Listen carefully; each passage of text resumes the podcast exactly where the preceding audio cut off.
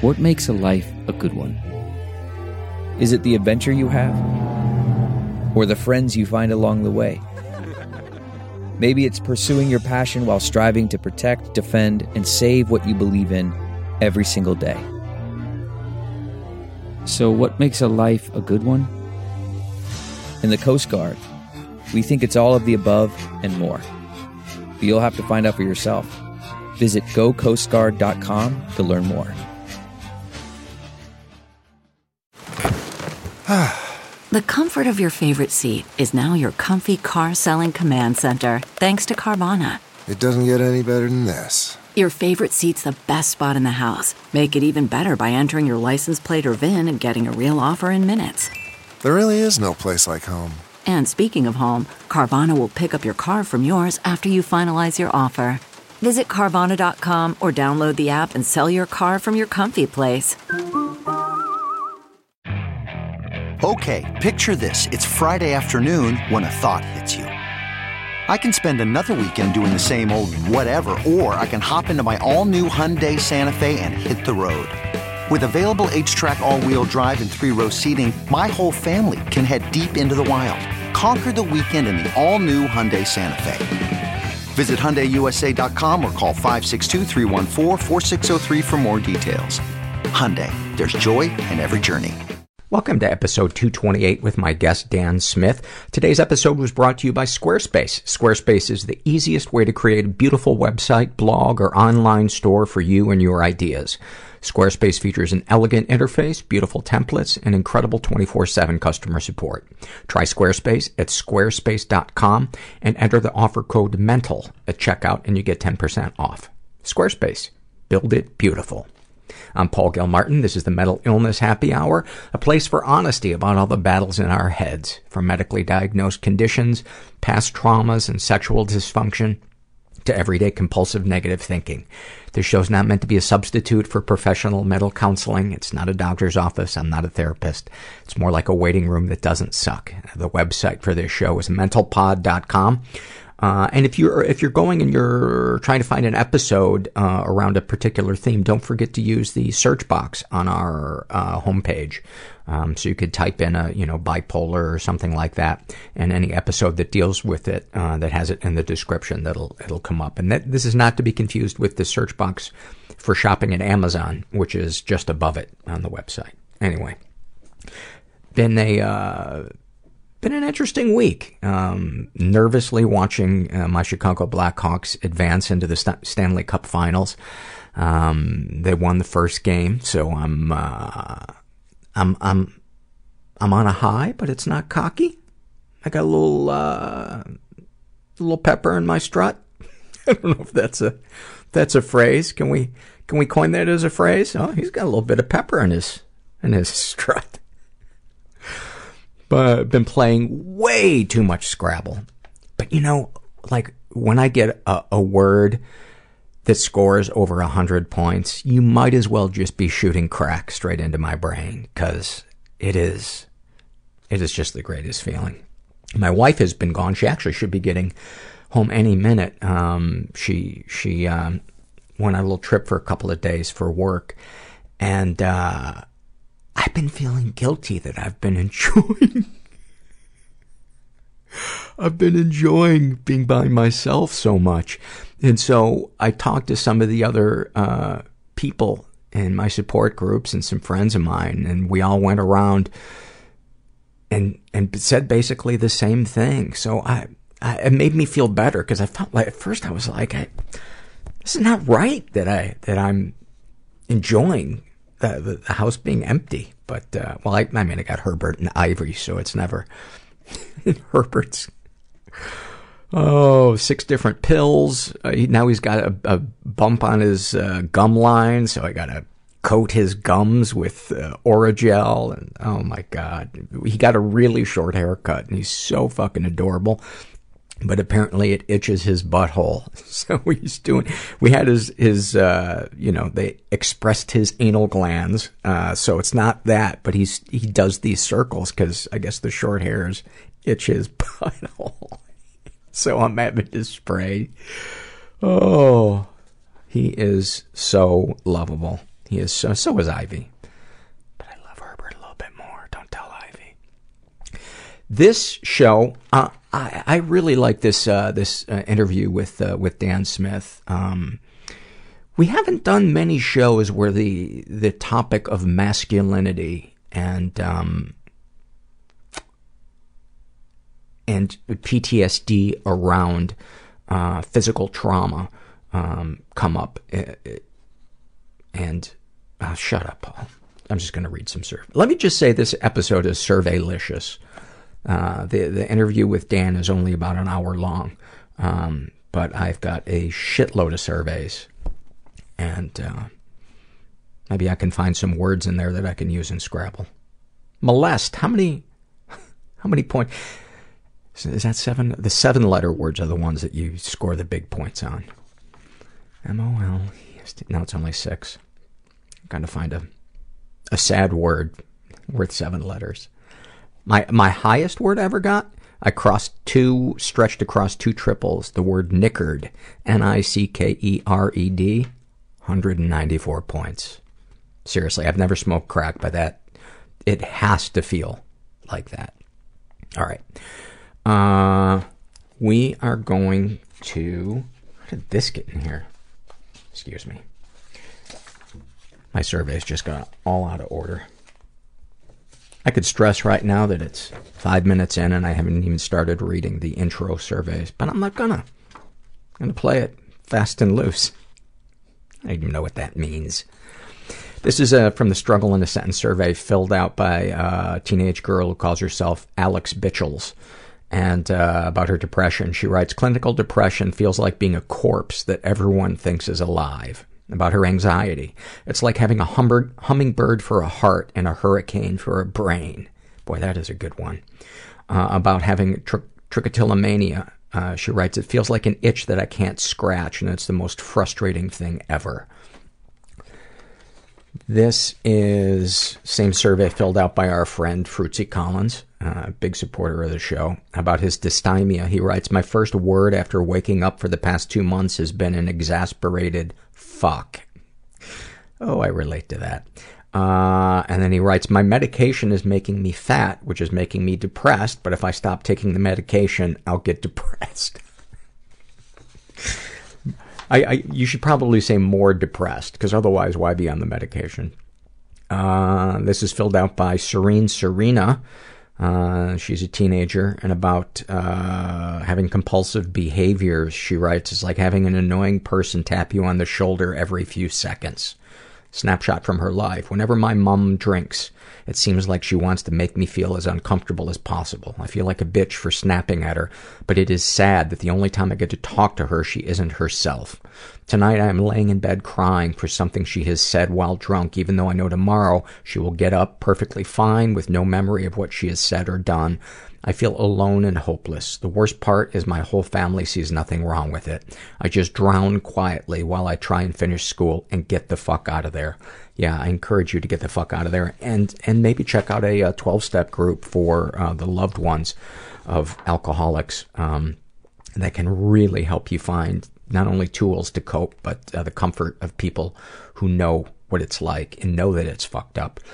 Uh, this is the same survey filled out by Leanne and uh, snapshot from her life. She writes, using the MentalPod Amazon banner gives me such an amazing feeling, as if I'm making some small contribution to the support the podcast I adore so much, until I want to buy some remote control vibrating panties and assorted adult toys to enjoy on a date night with my husband. Suddenly I'm convinced Paul will somehow find out what a fucking pervert I am and secretly, or outwardly on the podcast, judge me as a person he is not and likely will not ever meet. Does the depth of my irrational angst ever reach the bottom? I'm ordering the fucking toys. Maybe. You know, the thing that I take out of that when I read that is that's so fucking awesome that you have a date night with your husband. I think that's beautiful. And order it and live it up. And just make sure when you come, you yell my name. This is same survey filled out by a guy who calls himself I fucking love the names you guys give yourselves. He calls himself systematically eating all this sugar in my house. about his depression. He writes, It's like, well, maybe if I just got back to sleep, my dreams could be better than whatever I might do today. Uh, a snapshot from his life, he writes, Cymbalta gives me vivid dreams. So during bouts of depression, sleeping all day is kind of like going to a really crazy movie that I can never fully remember when I wake up, but really enjoyed. This was filled out by a woman who calls herself Broke Down Babe about her depression. She writes, When I'm having a depressive episode, I feel like I slow down while everyone keeps going at normal speed. And when the episode is over, I have to sprint to catch up with everyone else. Boy, do I know that feeling.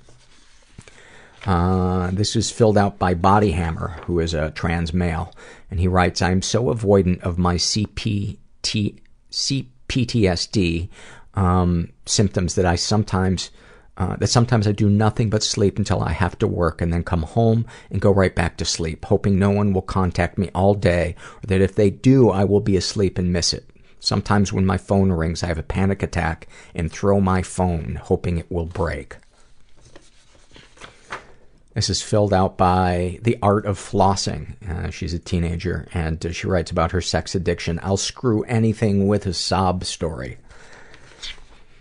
And then finally, this is filled out by a guy who calls himself the weird neighbor who never leaves the apartment. His compulsive behavior is masturbation. He writes, I'm 36 and today I've jerked off five times so far. The first three times without my hand ever leaving my dick in between. Helps with the anxiety. And then a snapshot from his life. He writes, I'm 36 and still financially dependent on my mom. I have no education or any other marketable skills, and I hate people and the shit they say and do. When Hitler was my age, at least he already had a party going. My God, somebody does what I've been doing. There's shame. You have boundary issues. I feel guilty for hating my mom. I will be high by 4 p.m. You feel helpless. I will be in hell by 4.15. Prison was not easy, but I deserved it. I think I'm just addicted to lying. I rubbed my body in mud and I laid in the swamp. Didn't move for six hours. I looked forward to and dreaded each meal at the same time. I think I desperately, desperately wanted to talk about it, but I didn't know how to start the conversation. And that's when I, I called the suicide hotline. A good Craigslist experience is if you are alive at the end of it. So, so that is when I first felt love. Like I first felt reaching out to the people and sharing with the other people. Um, this intimate connection where people do stuff for each other without wanting something in return. Yeah, I just I surrendered. And I think I was 28, and that was the first time I ever experienced that, and it was amazing. I'm here with Dan Smith, who is a uh, listener and lives in the uh, Southern California area. And we corresponded via email a little bit, and uh, you want to come and talk about uh, PTSD. And what's interesting about your story is you're a vet, but you didn't get your PTSD from combat overseas. Uh, no. Um, and anytime anybody asks me about uh, my experience in the Gulf War, I always tell them there's there's nothing to tell. It was boring. We went there. I did my job. I was in the Navy. You didn't hear about any great, you know, Navy battles with the Iraqi Navy. You didn't hear about no that. cannonballs launched across your bow. No, nothing like that. We didn't break out the well. We did break out the battleships, but uh, none of those uh, those things that you see on uh, on television. Sure, we launched a lot of aircraft, but myself, nothing happened there. Um, so I got out. Um, you know, came to came to work uh, eventually to uh, drive armored trucks, and that's where that's where the trouble happened. Do you want to lay any kind of groundwork before you talk about what happened? Uh, just a little because because one of the things that's a continuing theme for myself and and any of my friends, any of my combat uh, veteran friends that, that have PTSD is you you go into these jobs knowing this is what could happen, this is what is likely to happen, and you feel you're prepared for it, and you are to an extent. Um, but uh, it's not like you get surprised with it. You, you know that that's the situation, so it's not one of these surprise events where you're like, "Oh my god, I don't know how this happened to me." I know exactly how it happened to me, and so you you're prepared for it, sort of, when it happens. I suppose you're prepared intellectually, but not uh, uh, emotionally. How could you? How could you know what it's going to be no, like? You don't know. It's. I I, I laugh a lot at people that will they'll talk about like, oh, if I was in that situation, I'd do X, Y, Z. I'd put them down really fast. I'd start shooting first, and and I, I laugh at them like, you have no idea how you're going to respond to that. That, that. that is so. Not only stupid to say that, but rude. Well, they don't say it in regards to my experience, but just in general, Oh, people will say that, and and and I, I know you don't you don't have any idea how you're going to react. You think you do, and you might be right, but you there's no knowing for sure. Well, I can tell you I would shit my pants, and that I can back up. Fortunately, I didn't do that, um, but I was worried about it. Uh, well, like I said, I was uh, I drove armored trucks um, for banks. Um, well, it was a you know private company, so banks. In this case, I was at a bank, but we go to we went to major department stores. We would go to you name the place, you know, restaurants. Norm's restaurant happened to be, you know, a, a, one of the reasons I was at the bank that day. Uh, but you know, Target, those kinds of places, all over the LA County area. And uh, and that morning, I was actually in my friend's place. It was a really nice route. Uh, it started early, got in early. What do you mean you were in your friend's place? Um, he went on vacation, and the routes are sort of like any other job. It's a position like this particular route that goes to this area belongs to these two guys. It's a partnering up team where one man drives, the other one hops out and does the stop. Halfway through the day, you switch spots, and you you know bid based on your seniorities for the better routes that you like. And a very good friend of mine, trying to help me get the job, who I actually worked with in uh, in law enforcement. I, I was also an LA City Park Ranger for a little while. He helped me get the job there real good close friends. He taught me everything I know about, uh, well, not everything, but almost everything I need to know about weapons and tactics and, and, and protecting myself and doing my job essentially better than the next guy. And he went on vacation and he said, Hey, I suggested to the management that you could come in and do this route because I was just floating around. I don't, I think I've been on the job nine weeks. I just started.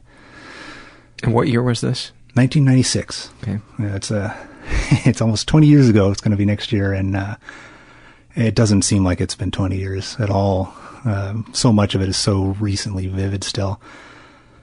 But uh, I said, great. I took the job. I was with his partner, which I knew really well, and that guy was a character. He was this uh, this uh, almost stereotypical Italian guy with the shirt open down to here and the gold chains all over with the greased back hair. Loud, really gregarious, friendly, friendly guy. Didn't look like he knew what he was doing. He looked like a jerk, you know, but, uh, he was 82nd Airborne in Vietnam. He was a reserve police officer in Manhattan Beach. He knew exactly what he was doing. That guy was my partner. And, uh, we went to, went to Farmers and Merchants Bank in Long Beach and, uh, we shut the engine off because he would go around to the back door. What we were doing was taking deposits in from the weekend from Norm's banks or Norm's restaurants. And, um, so he has a whole bunch of money from all the different norms from all over LA County. Take those into the bank, bring out a coin order. It's a small amount of money. So that they can have change to give people denominations of pennies, nickels, quarters, small stuff, not a big amount of money. Looks big because it's all these big boxes. And, uh, you know, he's at the back doing his thing, took the deposits in, was bringing the coin order out. And I'm new on the job, so I'm not complacent. I know what I'm doing. I'm watching the rearview mirror. Truck's shut off because he didn't want to breathe those diesel fumes while he's back there. The back door is wide open, keeping my eyes open. And I see in the mirror, there's this black panel van coming around the corner. I hear the tires squealing, so I'm like, they're corning awfully fast. And so I start doing the math. Is this a robbery or is it somebody driving dumb? I don't really know. And I sort of, I'm tracking the where the front of the van is driving. If it aims, you know, past me on my left, I know it's just going to keep on going, but I pay attention to or do they keep turning? Do they keep coming around? Do they keep aiming in towards the, the truck I'm in? And that's exactly what they do. And, uh, and where's your partner at this point? he's Is at the he- back door. He's got his So he still hasn't left no, to, to go bring because this coins. truck, we were the bank was on the corner, so it's not like it came down the street. It came around the corner and stopped right at us. And you know, he was he was so good. He knew what he was doing. He slammed the door shut. First thing he did because he didn't want them to be able to get into me. And uh, this portion he had to tell me later when I was in the hospital. So it's uh, it's vivid to me. It's like I saw it, but I didn't really see any of it. What I heard was a lot of gunfire, uh, a lot of it. Um, but what he had done is he slammed the door. He knew what was happening. He didn't have to look. He didn't have to figure out. He drew his weapon and turned and fired at the first person stepping out of the side of the van. That guy didn't even get a chance to shoot at us. Um, and he uh, he shot him five times, and then another guy came out as he was falling. Another guy came out uh, carrying an automatic weapon, an assault rifle. Then uh, you know Vince didn't know how many rounds he'd shot at that point. He said, "I don't want to." He thought he, I don't want to tangle with this guy with the rifle. I want to get out of here. Didn't know if his gun was empty. I saw him run around the front of the truck and across the street so he could get behind cover.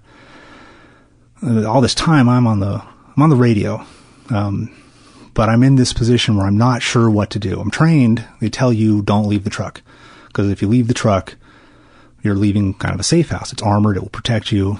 If you get out, you're putting your life in risk, and you're also opening the door for someone to take the whole truck. And if they have access to the truck, they'll have no problem killing you. So I have my hand on the doorknob. I got the shotgun in my hand, and I want to open the door and shoot behind me at the at the truck, at the van parked next to us. And there's all this doubt because I'm looking through this narrow mirror. I can only see so much. Not as when you look through a rearview mirror. If that's your only view of, of a dangerous situation, there's a, a ton of doubt. Um, I'm, in my head, I'm screaming, "Don't open the fucking door!" Well, I didn't. Fortunately, I knew better. I did okay. know my job, but I, I, wanted to. And one of the other things I had doubt about, as I was looking at the two people in the driver and passenger seats wearing uh, ski masks, and I was asking myself, can I legally shoot these people? Oddly enough, they were on their way to go skiing. yeah, but uh, they're like, this works out perfectly. I think that was maybe how they were funding their trip um, which they only got twenty five hundred dollars. By the way, wow, it's the only amount of money they got. So the one guy is killed. He's not dead. He's not dead, but he's was, incapacitated. He, he, fell down. He dropped his weapon. He's out of the fight. Definitely. Uh, I'm doubtful about shooting these two because I'm looking at them going, nobody, I don't even see a gun in their hands. They're just sitting in the driver's seat. And that's one of the things that I still wrestle with is should I, would I have been able to shoot at them? Because the decision to keep the door closed was the right decision didn't work out well for me. I got shot anyway. Um, but, uh, in, in moving back to that guy who was dead, my partner thought he was dead. Later in the hospital, when it was just he and I talking, he told me the whole thing didn't bother him what he had to do, but he said what did bother him is when he shot that first guy coming out of the truck.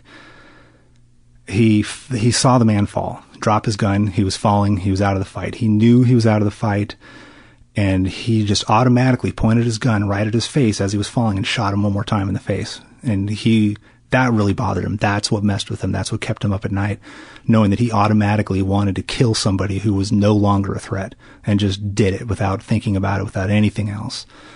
The man happened to live. The bullet went through his, I think his cheekbone and it, and it went around his skull and took his ear off.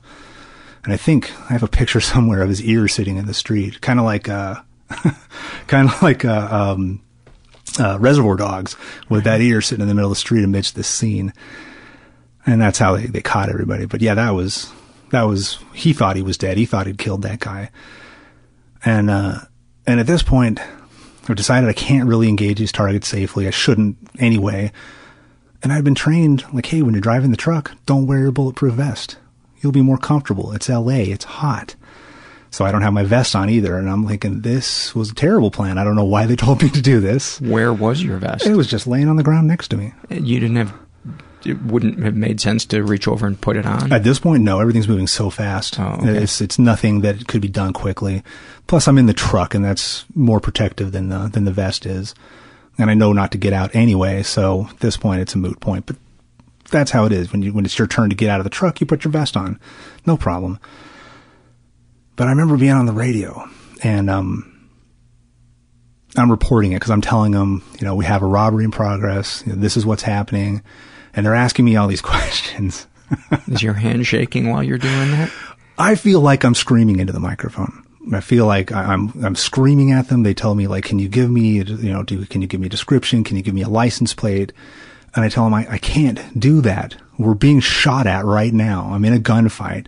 I feel like I'm freaking out, but uh, one of the mistakes that that the office made is they have a policy of when there's a robbery that they turn the speakers off, so that only the people, only the dispatchers in the office can hear what's happening. So not everybody in the place can hear what's happening.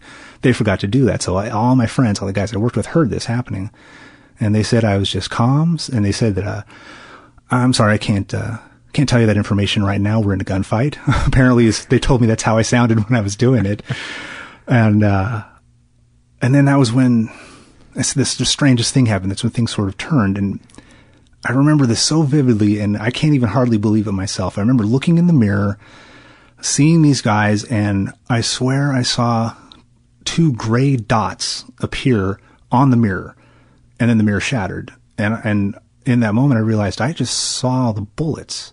I don't know how you see a flying bullet in that context, but I and I can't figure out why did they shoot the mirror. That doesn't doesn't make any sense to me.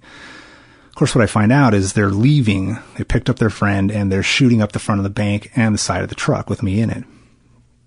What they don't tell you is that a high powered rifle like that will punch through an armored truck. And it did. And I felt something that just felt like the lightest flick on your skin on my side, on uh, my left abdomen. And I remember thinking, oh, fuck. I just got shot, I think. And it didn't hurt, didn't hurt at all. And uh, I remember reaching for my side, looking at my hand. Is there blood? And I, I didn't see any at first. And then I started feeling lightheaded.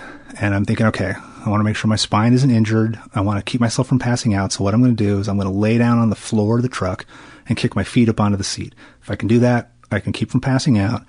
And if I can actually move my body enough to get my legs up on the seat, my spine's okay too. So I'm going to be mm-hmm. generally okay if I can pull this off, if I'm not dying.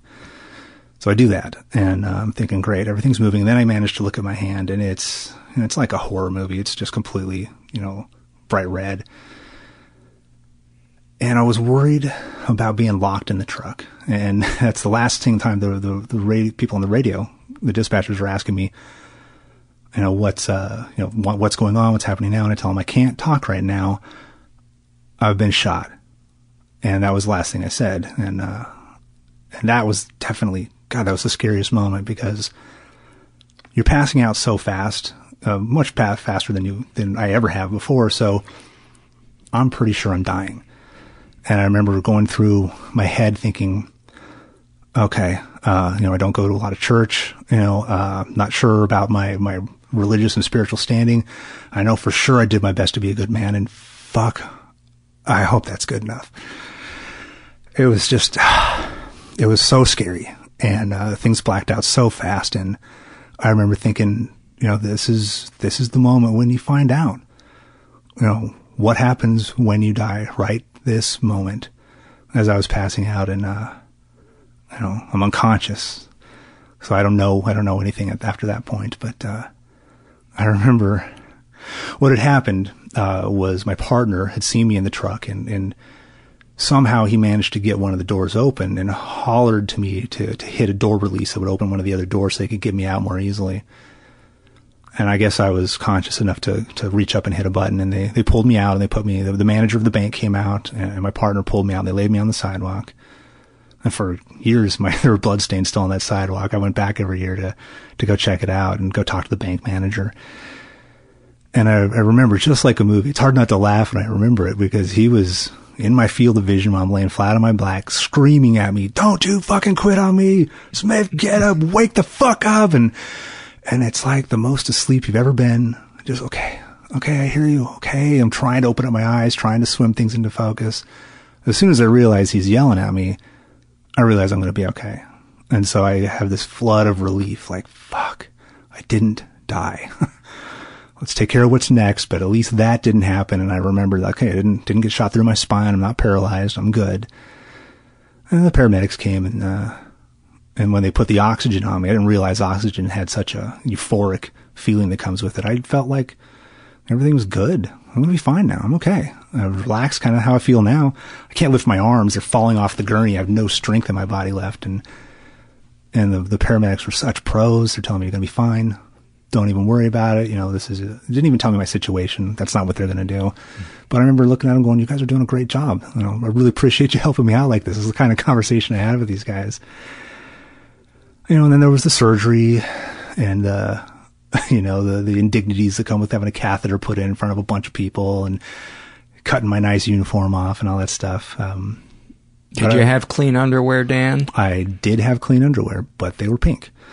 Were they really? they were not. Oh. but uh, I was also worried because I I I was living with my brother at the time, and we had a roommate. So it was three single guys basically living in a house together. Great times. Everybody was out of town. Uh, nobody had cell phones, and uh, I couldn't give them a number to call. I didn't know who the hell they should call to, to try to reach somebody, anybody in my family for this. I'm trying to remember the phone number of the school my mom worked at, and and they basically couldn't reach anybody. Eventually, they did, but uh, but they they uh, I remember worrying about that when I went under for the surgery. And uh, some of the stuff I don't remember was people did show up, and my mom. There's two big things that, that kind of happened while I was not conscious, but I was told about it later. My mom came in and saw me and nearly passed out herself. So the nurses were like, "You need to step out here, ma'am," because not only can she not see the you know blood, she's not good with seeing that, but seeing her own son in that condition was awful. I'm in intensive care, right? Uh, but my dad came in and he died three years ago, uh, and I miss him like crazy. But I remember him coming in. You miss him like crazy now. You know, I always did. You know, I mean, even then, it wasn't like we had a contentious relationship. I just miss him now, but there was always this stress. Okay. Uh, Your dad died three years ago from, from today. today. Okay. Yeah, yeah, yeah, yeah. I'm sorry if I was. I didn't unclear. know if you meant three years ago from. No, no, no. Uh, okay. But he came in to see me, and uh, and I was told that my my heart rate on the monitors shot through the roof. And I was telling him, I'm, I'm sorry, Dad. I remember telling him, I'm sorry. I'm so sorry. Because I had this feeling of, uh, uh, of failure. Like I let him down. Um, that I wasn't, and it wasn't so much that I lost the gunfight. I felt that later. But, uh, but I felt like I got no way to pay my bills now. I don't know how bad I'm going to be hurt. I'm supposed to be living out on my own. And, and that's sort of, I remember telling him I'm sorry. And, uh, and the nurses pulled him out of there too because they saw my, my vitals freaking out when he came in. What do you What do you think that was about? Why do you think your vitals spiked when your dad came in? Because I was I was stressed out because I always wanted him to be proud of me. You know, not in any any a lot of relationship stuff I had with my father was atypical. We didn't have that clashing of heads. A little bit here and there, but not as a whole "fuck you, dad, I'll do things my way." That kind of thing never occurred. But I always cared what he thought and I always wanted him to be proud of what I did. Did you ever feel that he was proud of you? Oh, absolutely. It had nothing to do with him. He was absolutely proud of me.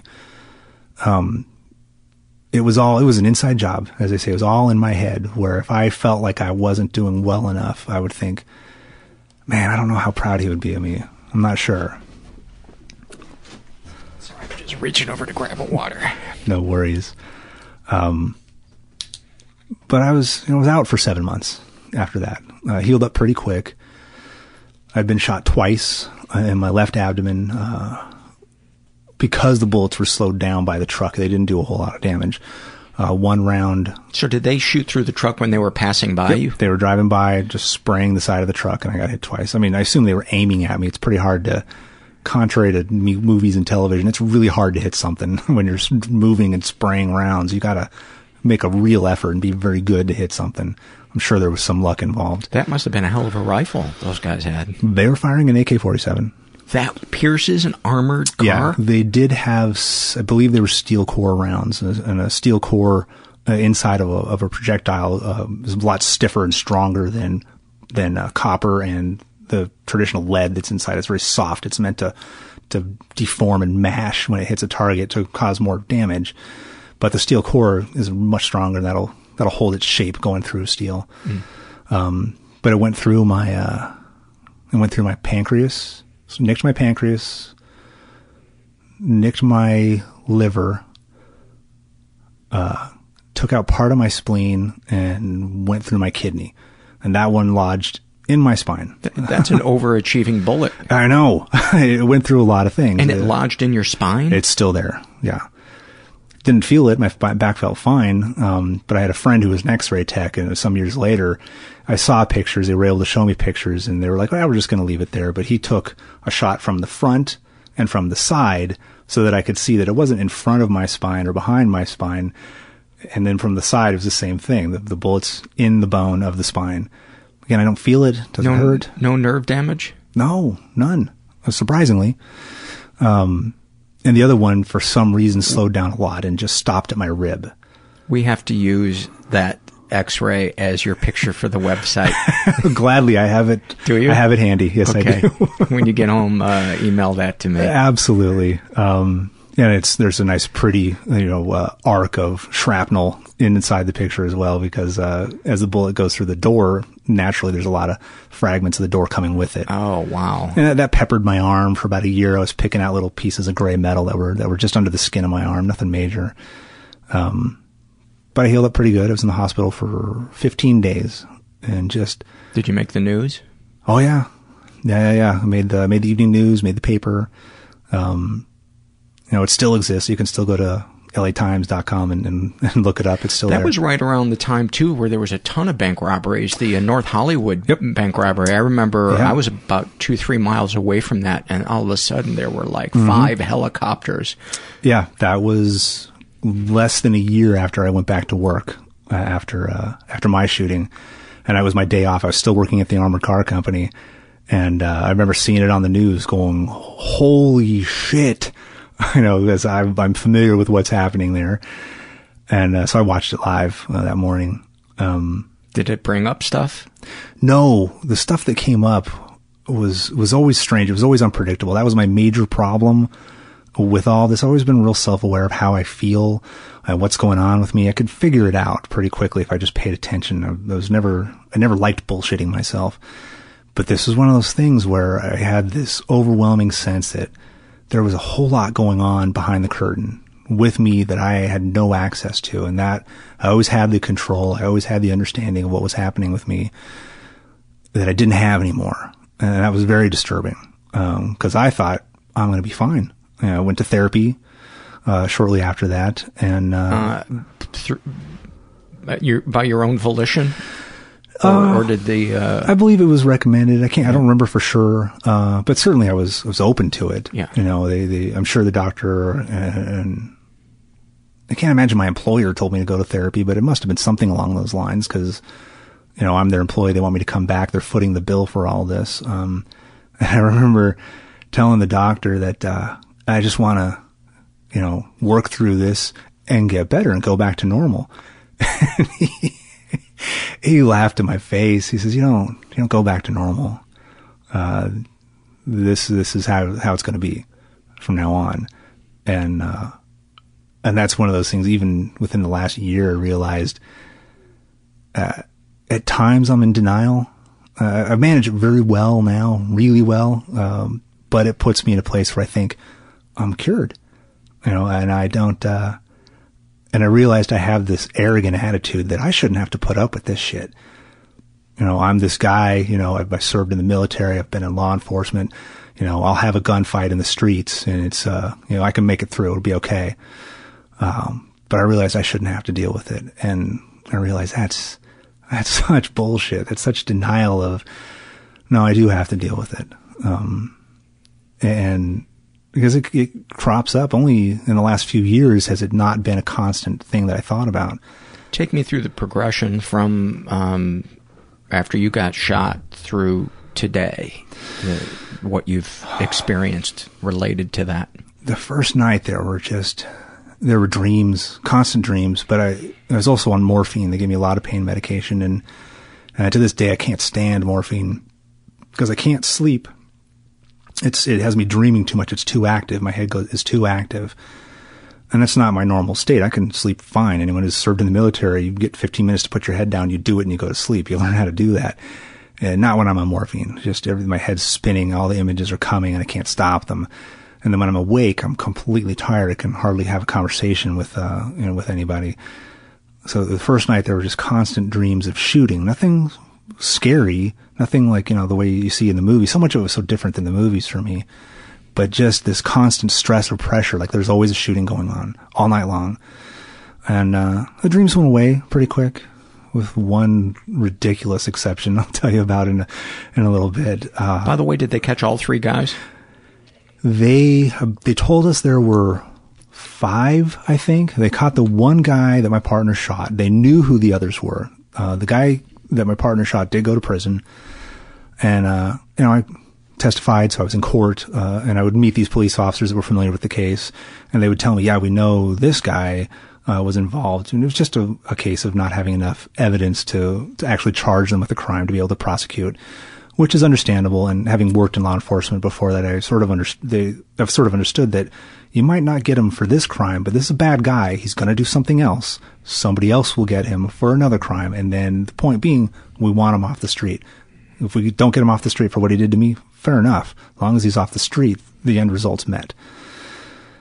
And uh, there were enough stories about those guys being in prison for other things. And, and my favorite story, which I don't know, kind of satisfies my embarrassed sense of vengeance because I don't, I'm not a vengeful kind of a person. But there were stories about those guys dying in prison. And the one that I like dubiously is that uh, they'd heard one of the guys went to prison and died there, but there was no autopsy. And what these police officers told me is that if a prisoner dies uh, in prison and there's no autopsy, that's code for the guards beat him to death. Yeah. We're not going to investigate this. He died in a beating. End of story. And I always liked that one because I wanted to think that uh, that there were guys, uh, there were other men out there thinking you don't get to do this. Not to our people, not for me personally. You know, I don't know any of those people. I don't know any prison guards. But that one made me feel some measure of comfort, but also embarrassment as well because you know, I, I like that there's a justice system. I don't feel the need to, to rage it at the people who did this or anything to that extent. But certainly, but dying's okay with me. Yeah, and you, and you can't deny that that's an emotion no, that came up in you. No, not at all. I was happy to hear it. I appreciate you being honest about that. Thanks especially on this show because you know we're so touchy feely. Everybody's okay, and well, yeah, know, everybody's sick, and everybody's doing the best they can. Right. I appreciate you saying "fuck that guy." He had it coming. Uh, yeah, uh, absolutely. Um, but uh, it, I, was starting to experience that I could, what I can only call as flashbacks. And they're not, again, not nothing like the movies. I wasn't transported to another place. I didn't have a, another vision happening in front of my eyes, although I expect that does happen to some. Um, but I would, I, I would, it's like the tachometer in my fight or flight experience would just immediately go to the top of the red zone. And the first time it happened, I was watching the movie Heat. I was, I was back in the house. I was living in the house again. I'd gotten out of the hospital. I've been wanting to see that movie. We rented it on uh, VHS. That's how long ago that was. Mm-hmm. And, uh, and that big scene where they're having the shootout in the streets of, of Los Angeles, um, I will tell you that that is an extremely realistic sound. The way it sounded is exactly what a real gunfight sounds like. And I was just, I was sitting there alone. My roommates were out of the house and I was instantly sure that the men that they were still looking for were coming to the house and they were now coming for me. And it was, it was terrifying because I knew that wasn't happening. I didn't hear any sounds. There was no real evidence, but my body and my, and my, my drive to fight it was completely engaged. I, I remember I, I still had these stitches all the way down my stomach and they'd cut me from the sternum to, you know, to the top of my cock to get me open to do this exploratory surgery. It's a good look, by the way. It's great. Yeah. it still hurt like hell to do that. so I'm crawling on the carpet, you know, trying to stay below the windows, trying to get to the bedroom, to get to my weapon, to make my last stand. And the whole time I'm thinking, this is fucking stupid. Why am I acting like this? You know, there's nobody here. But I couldn't stop myself. I had to do it. It was like a, almost like an OCD ritual where I had, to, I have to do this thing. I know it doesn't make sense, but I have to do it. To comfort yourself like yeah, that. Like that was your only way to calm yourself absolutely. down. And so I, I, crawled into my room. I shut the door. I loaded my weapon and I sat on the corner of my bed and waited it out. How long did it take to calm down? I don't even remember. did anybody else know what you were going no. through? No. And that's, that's the thing that, um, a lot of what I, I why I want to do this is because I know there are a lot of veterans that, uh, that don't want to approach this that don't want to, they don't think anybody else understands. Um, and one of the reasons why is, uh, I always felt this disproportionate, tremendous shame that to this day I can't explain. I don't know why it feels so shameful to respond like that. Uh, part of it's, uh, is, you know, because it's a, it's a masculine job. I'm, I'm, it's my job to arm up, to find the bad guys and put them down. Even if it's a dumb security job, it's the same thing. If someone comes for you, put them down first. That's the job. And your ego gets into it, but I'm not tied to that kind of ego. I don't, that's what happened. You know, even though I reviewed what happened in the shooting for years, trying to figure out how I could have done differently to do better, that doesn't explain the amount of shame, but I was just, every flashback I had, I just felt this unbelievable shame and I didn't want anybody to know that I was freaking out so hard about these, these little things. And I knew I wasn't a risk to anybody. I wasn't going to shoot anybody. It was nothing like that. But I needed to get into the corner and make my last stand, you know, knowing that I'm probably going to die, but I'm going to kill as many people coming through that door as I can before it's over. And knowing that that's ridiculous. It's not happening. It's completely fictional. So that was the thing that I always felt. It was one of the things why I didn't want to talk about it. It's why it's it's hard to to articulate that shame. And I don't know where it comes from. And I imagine a lot of people feel a lot of it is because you're the tough guy. You know, you have planned for this, you have prepared for this, and you know how to handle it. And frankly, you know how to handle it when you've been shot too. You know, you keep moving. If your body keeps working, don't worry about it. You'll be okay. You know, and all the things they teach you about, like, hey, if you get hit by a handgun, 80% of people shot by a handgun survive. You're going to be fine. Keep moving. Keep in the fight. Don't just quit because you got hurt. Move forward. Well, I would imagine too, a lot of people, you know, the way our brains work, uh, especially with like sexual trauma, is you'll fantasize about going back and having some sense of control oh, over it. And it, it makes sense that that you would want to do that when you experienced something that was chaotic or out of your yeah. out of your control. Yeah. And and the other th- thought that occurs to me is, you know, the way that your partner reacted was like out of a fucking movie. Oh yeah. So who wouldn't feel le- less masculine sure. compared to that guy? Yeah, it's my job to win gunfights, essentially. You know, and I didn't do my job. I see it as, as your job to keep the money from getting stolen, which you did. Right. Well, both what I said and what you said are not true. Um, it's not your job to protect the money. Your job is to protect yourself. Uh, and even in, in, a lot of my training, when we, we did these scenarios, first thing I would do is drop the money. Money's insured. I'm not going to give my life for any amount of money. I'm going to keep myself from dying. They can have the money. If I can buy my own life with the customer's money, fair enough. You can have it. You're not going to take my life. But even, you know, taking care of the bad guys wasn't my job. It was just to simply survive. That's it. That's my job, not get killed. Which is pretty simple in theory. How did your partner, uh, was he a, he sounds like he was a hardened yeah. combat veteran from, yeah, from Vietnam. So, yeah.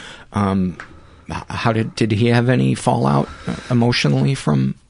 We talked just a few times in, in that, that moment in the hospital when it was just he and I, and he told me that, that you know, shooting how he felt about shooting that guy in the face. He felt he was trying to murder a person because he understood the difference between stopping a threat and deliberately killing somebody that isn't a threat anymore.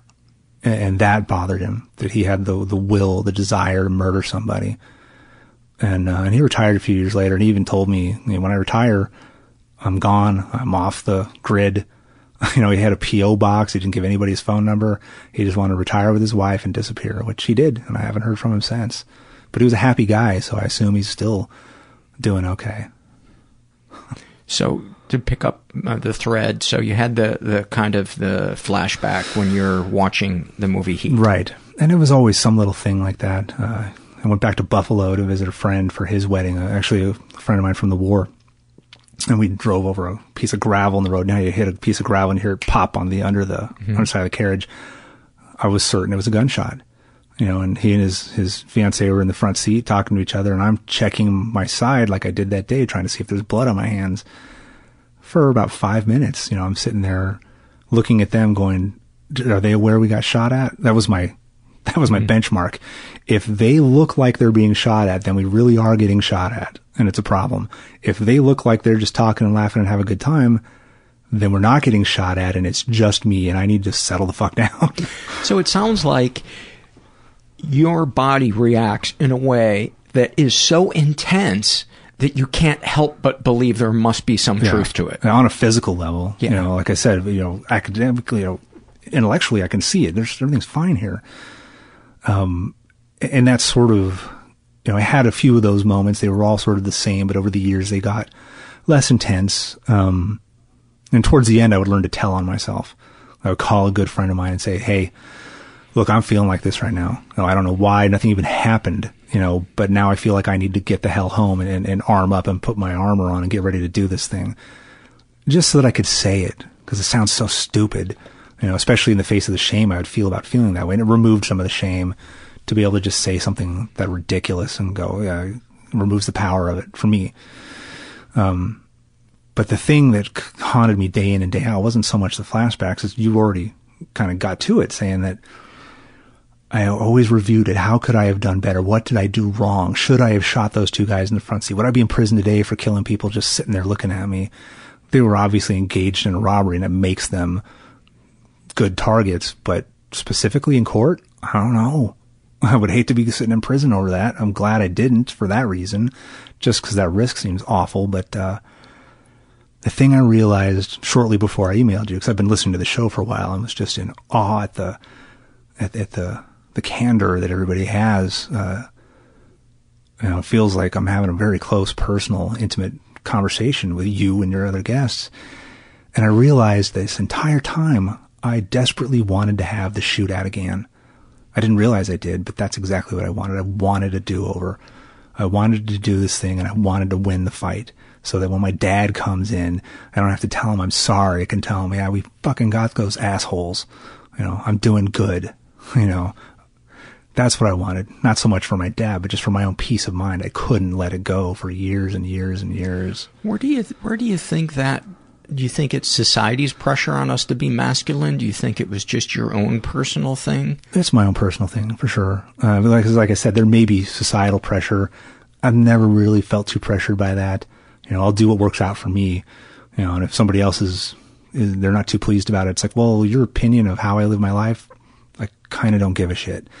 You know, these are decisions I make for me and make the best ones I can. I don't make them for you. So I don't really feel that. I think others may a little bit, but, but yeah, I'm also wired like every other man where, no, no, I don't like to lose, especially when it's something I take pride in. I'm, I'm very good with weapons. I'm very good tactically. You know, I've proven myself over and over in training. You know, mm-hmm. and I would, I would joke with some of my other friends. I'd tell them like, I'm, I'm 0 and 1 you know, for shootouts, but I can tell you I don't rattle. you know, the more I hear about people having experienced trauma and the ripples from it, um, I'm really beginning to, to, to realize that one of the most profound injuries is the obsession to be the Monday morning quarterback. Oh yeah, it's it's it doesn't stop. It was every day. It was this anxiety for years and years and years. I'm I'm past it now mostly because I had really great, really close personal male friends that, that, uh, one of them was a veteran, but he never saw any combat. He never went to any, any action. Didn't matter though, but he understood. They all understood because they're all men. They get that ego of like, you know, fuck yeah, I'm here to win kind of attitude that we all have on some level to some degree from, in certain areas. When I'm in my recliner in my underwear, I call it a hot zone. Does that count as combat? Uh, fair enough. if you feel like you're winning, if you have that rush, actually, I usually I feel this shit. I'm I good. usually feel like a loser. That's well, why I watch Netflix. um, Netflix, create your own hot zone. Yeah, absolutely. Um, um, go ahead. Well, there was a dream I, I alluded to earlier that I had that that it, keeps coming back. I only had it one time. It's not a recurring dream, but it was so profound that uh, I I'm, I'm going through a divorce. I've been separated for I don't know, getting close to a year and a half now. Um, the, the big awful pain is over, but I mention it because it's all very relevant. That dream kept coming back. I kept thinking about this dream, and I don't know. I must have had it eight years ago, maybe ten years ago. It's been a while, but I had this dream where I was actually at Malibu up at Point Dume. I don't know if you've ever been out there. They got that mm-hmm. road along the cliffside there and the parking lots there. And I was walking along the, the cliffside. It was at night. And I was, I was part of some kind of paramilitary operation. I don't remember it. It was a dream. So that part's super foggy, but something really bad was going to happen. Like, you know, uh, bigger than 9-11 kind of bad. Something really, really awful is going to happen. And so I'd been tasked with these other guys to do this, to do this thing. And, you know, and I'm there and I've got my, I've got my vest on. I've got my kit. I have my rifle. I'm wearing civilian clothes, kind of that cool guy look you see in movies. and there's a line of people standing like in a queue, like they're going to go to the movies or something along that road, along the cliffside, and it's at night, and there's this overwhelming sense of urgency and danger. And if I don't do my job as quickly as I can and get it over with, really bad things are going to happen to a whole lot more people. And my job was to walk down this line of people and execute every one of them. And it was 50, 100 people. And I couldn't see the end of it. And I was walking down this line with my rifle, putting two rounds into each one's face. Pop, pop, pop, pop, pop, pop. And I'd run out of ammunition, reload, put another magazine, and keep going, keep going. And that was all right for some reason, but every once in a while I would see a face of a friend, somebody I knew close, a really close friend, and those rounds would be out and through their face before I even re- registered that that I just shot Mark. I, it doesn't matter. I have to keep moving. Don't feel that. Keep moving. And it's so disturbing because I would keep seeing their faces. I think I shot him in front of his daughters. And it was just so hard to do, but I had to keep moving because there was this greater threat. There was this greater good that had to be served that it didn't matter. And trying to put that away and keep moving was, was awful. And obviously I, I woke up in a, extremely agitated and, uh, I never forgot it. And, and, and I mean, you're getting emotional talking about it now. It's, I mean, imagine if you had to kill your friends and family. How do you do that? You know, and and it took me a while to kind of figure out why that was relevant to the divorce. Um, it always felt connected to the shooting. I don't know why, because that was not even close to the situation I was in. But I also remember uh, having to end my marriage because I was hurting so bad that there was this this greater good that I had to serve, that I had to, you know, end my family, which would have been fine if it was just the two of us married, but we have a daughter. And so I felt like I was destroying my family um, because I needed to. There was no question. I had no doubt that I, that was what I needed to do to survive. Uh, my health was, was spiraling out of control. I just had this this intense anxiety all the time. Uh, I felt like I couldn't get any traction with with my wife to you know for her to even understand what it is I needed, let alone be interested in what I needed. And I kind of figured out that that's that's why I kept thinking about that dream because I had to do something awful to to survive, and I, and I didn't like it, but there it is. It had to happen. When was the first time you had the dream? I can't even remember. Like I said, maybe eight, ten years ago. It's been quite a long time, but uh, it's still fresh. Thank God I only had it the one time. If I had to keep living that dream, I don't know what I would do. Um, but it's also you know control. I mean, that's a big part of of the PTSD is you don't like that lack of control. And even in in the dream, there was control because I was taking active participation in something as awful as it was. It was going to it was going to solve something. It was going to make something happen. I, I, had the initiative and I was moving forward, not just allowing something to happen to me. Maybe that's where the part of the shame comes from. Now that I think about it, is I felt like I just allowed myself to get shot, you know, which feels know, so passive and so bullshit. You know, when you spent your time in the military and and training for this job, and you spent a lot of time on, on ranges and, and combat ranges, you know. But who in their right mind would have gotten out of a car when all you could see nobody of the scene was a little tiny rear view mirror. Nobody. Uh, that's the thing. That's the conclusion I kept coming back to. That's why I kept doing the math in my head over and over again. Is there's no choice. You don't get out. You simply don't get out. Could I believe they could shoot through the truck? No, I had no idea they could do that. See, I, I honestly believe some of that shame is is from movies. I really do because in oh, the movies the guy would have got out mm-hmm. and he would have done the stupid thing. Maverick guard plays by his own rules. Yeah. Fuck the rules. I got a better plan. Yeah, I'm sure you're right. You know, I knew better, but you know, it didn't didn't change how I felt. Um, but yeah, I did keep coming to the same conclusion. I did the best I could, knowing what I did at the time. You know, because part of it was just not being able to see. I didn't know if there was a guy standing right there at the door waiting for me. So I'm not stepping out. That would be dumb.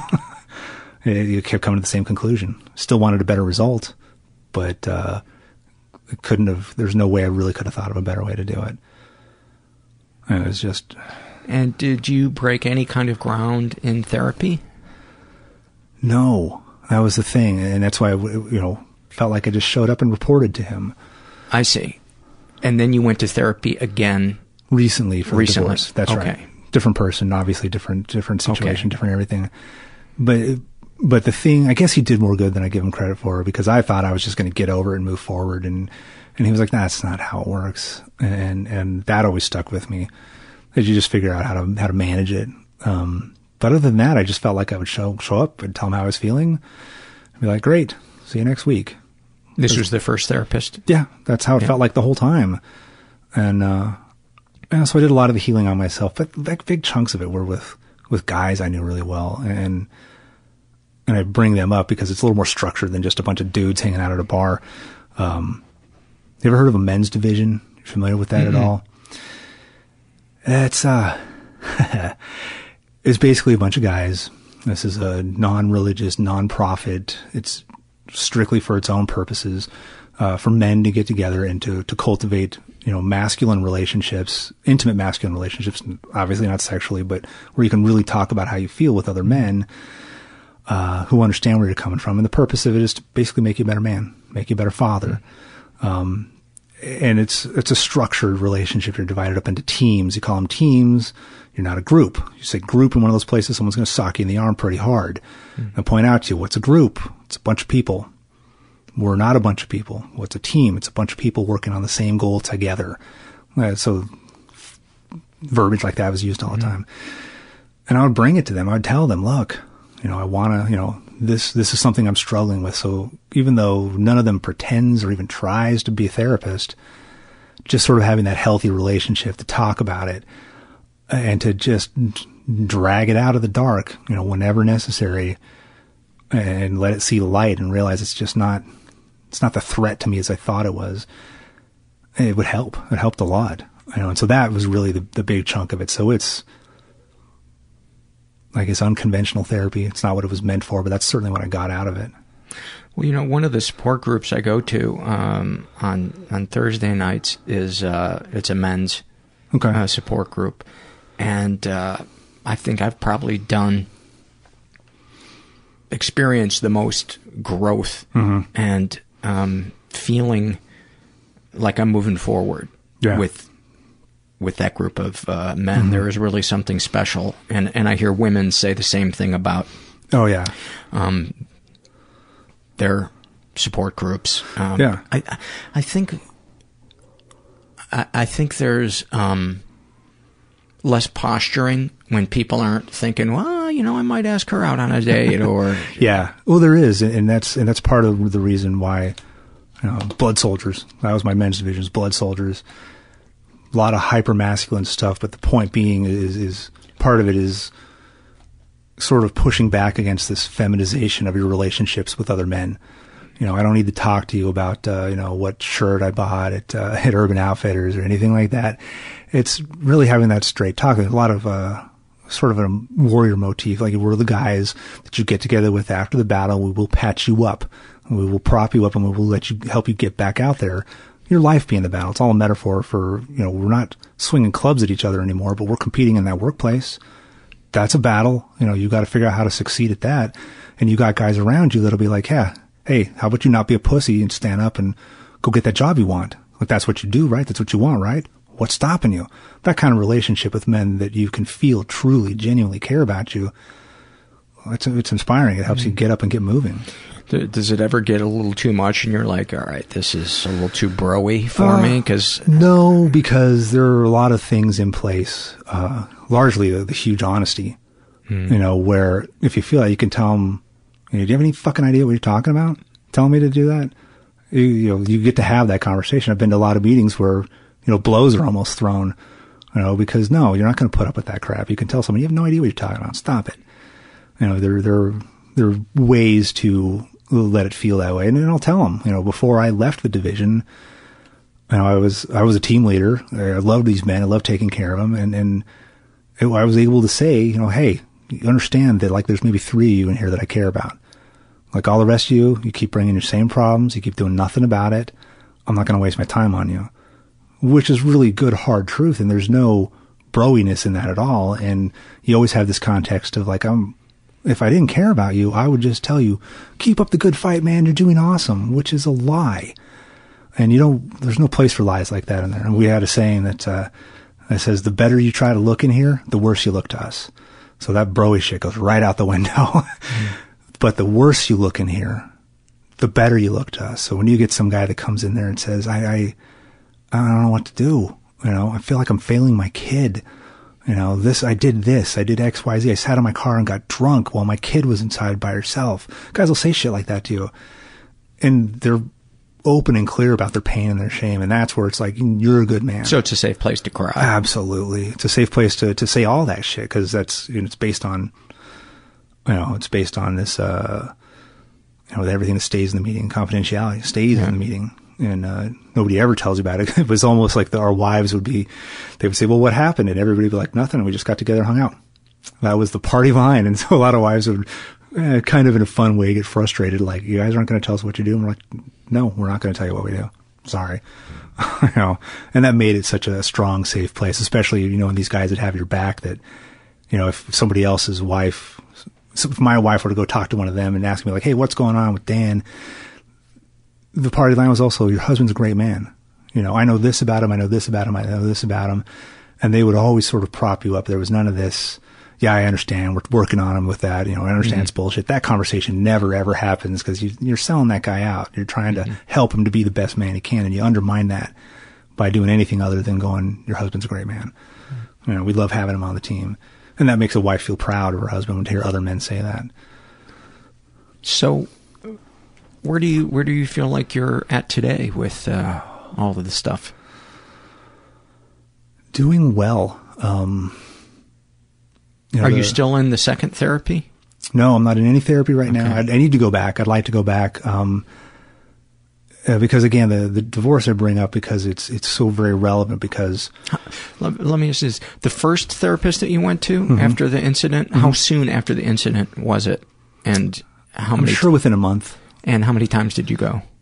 I went every week for probably six months or more. Okay, it was a good chunk of time. I don't think I was still seeing him after I went back to work. I was out for seven months.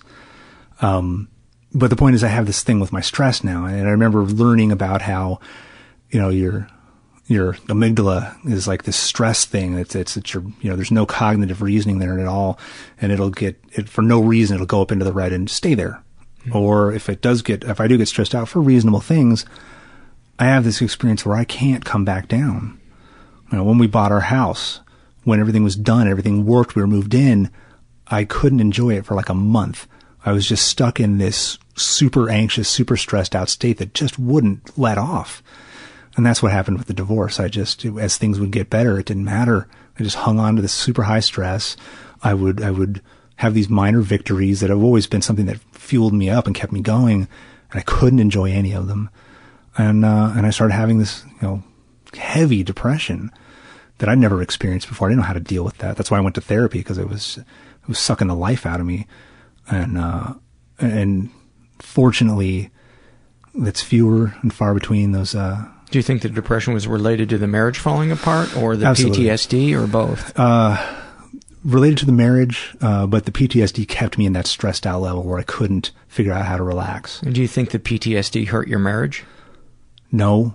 Uh, I don't, you know what? I don't know. You'd have to ask her. I do know that it hurt her to see me in pain. And there was, I don't remember any of this, but apparently for years we would be laying in bed and, and she, I would be asleep and she would feel my hand laying on her body and she would feel my, my, my, my forefinger like I was pulling a trigger. I would keep pulling a trigger with my finger on her body over and over again. And I would tell her, get down, get down, get down.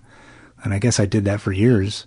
Wow. And, uh, and so that was something she had to deal with. I don't remember any of that. Obviously I was dreaming dreams I don't even remember but it just sort of gave her sympathy. So I don't know. I don't know how much stress there was for her around that.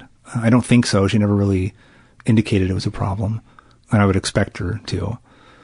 Um, but you know, it's.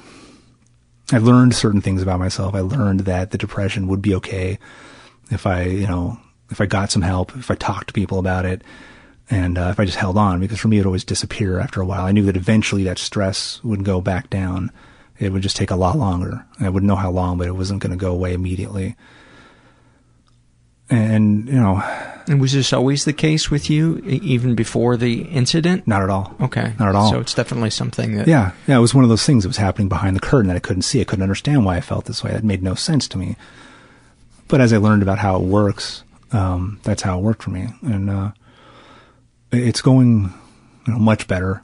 Certainly, you know, I have a I have a new relationship that uh, she I drag her through some of this, but she's so open and understanding, and, is just happy that I'm willing to to share with her, you know, what hap- what's happening to me. Last time I went to the bank, I went with her.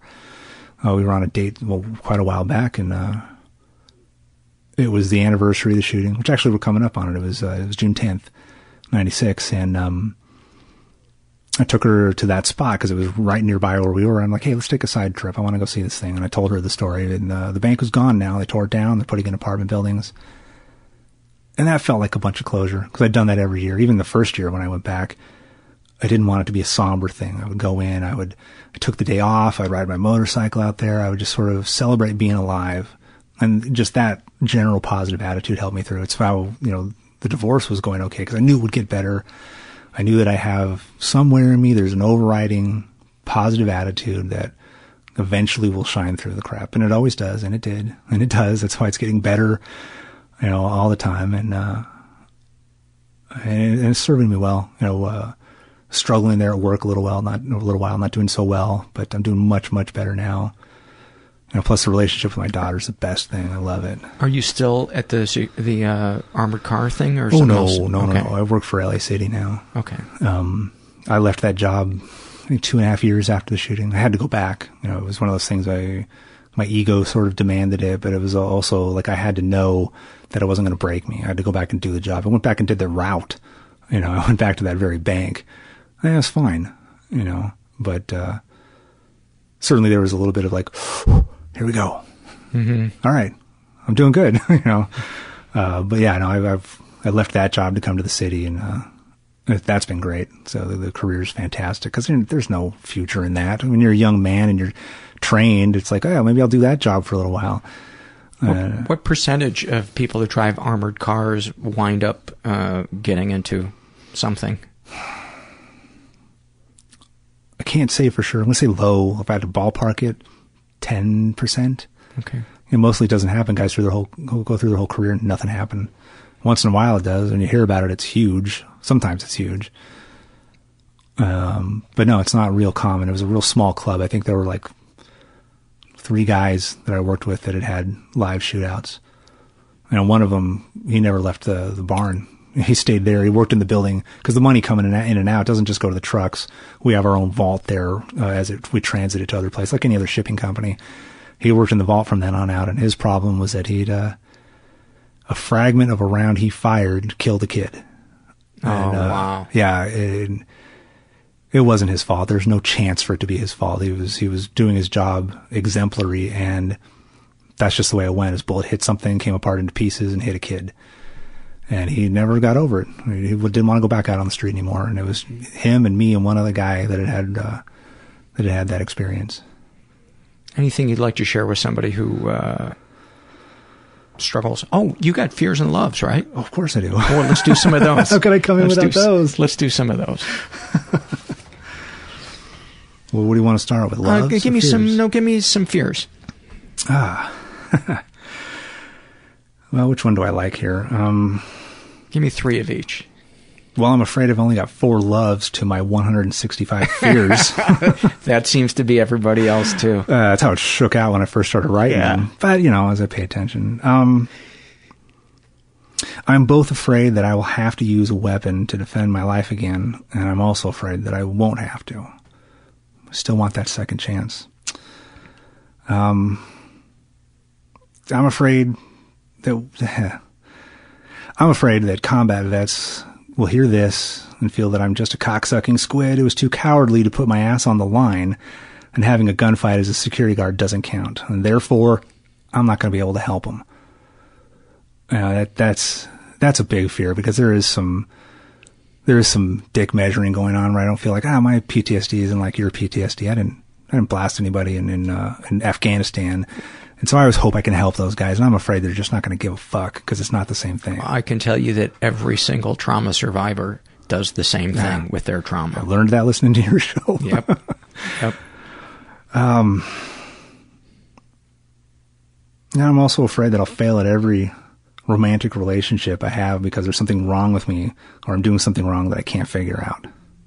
That seems like a pretty common one. I think so. Give me some loves.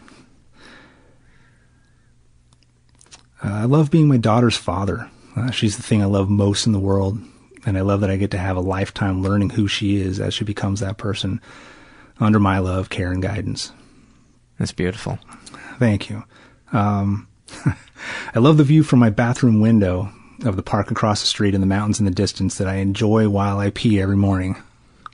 I watched this documentary last night called Sample This, and I won't bore you with the whole thing about it, but all of these his, historical storylines had to cross for this album to be made, which became the most sampled album in hip hop history. Okay. And and a- an album that didn't sell at all. Right. But it had some some tracks on it where there were just great sections that early hip hop guys used, and um, I love when a documentary can thread historical storylines together like that, Oh, yeah. and you see what a beautifully woven tapestry humanity Mm. is. hmm That's yeah.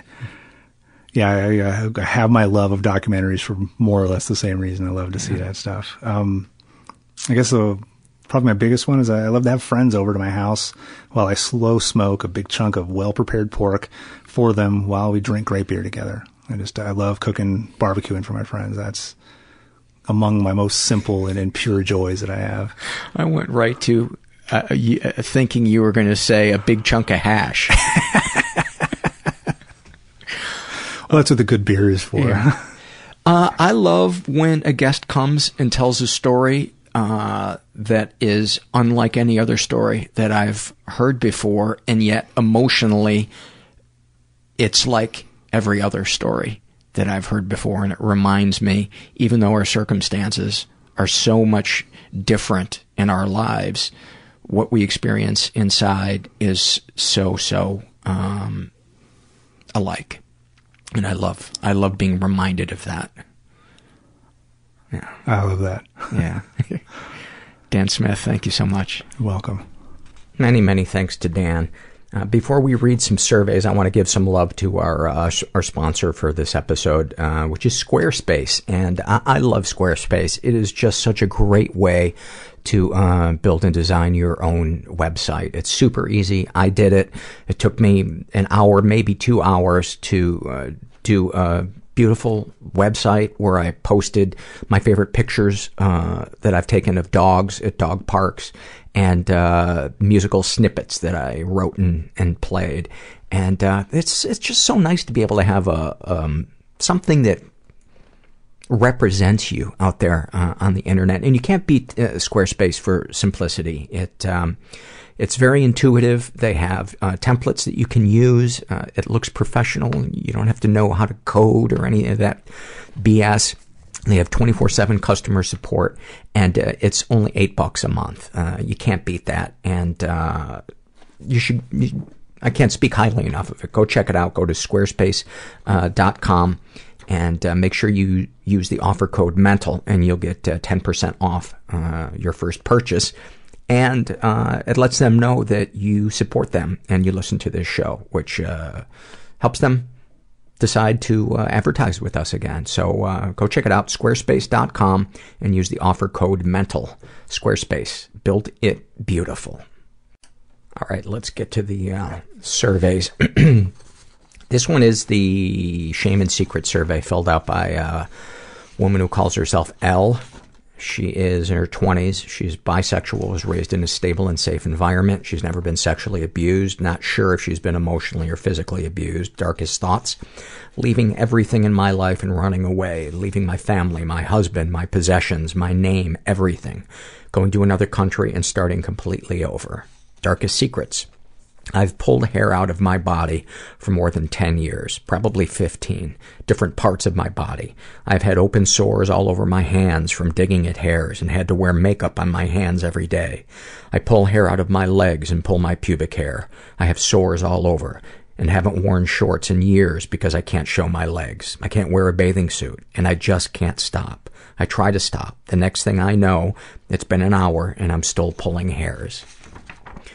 I'm sure there's got to be a support group somewhere. Um, you know, so many people struggle with uh, trichotillomania. Um, you might you might check into that. Um, this is filled out by Derek. He is straight in his 20s, raised in a slightly dysfunctional environment, never been sexually abused, but he's been emotionally abused.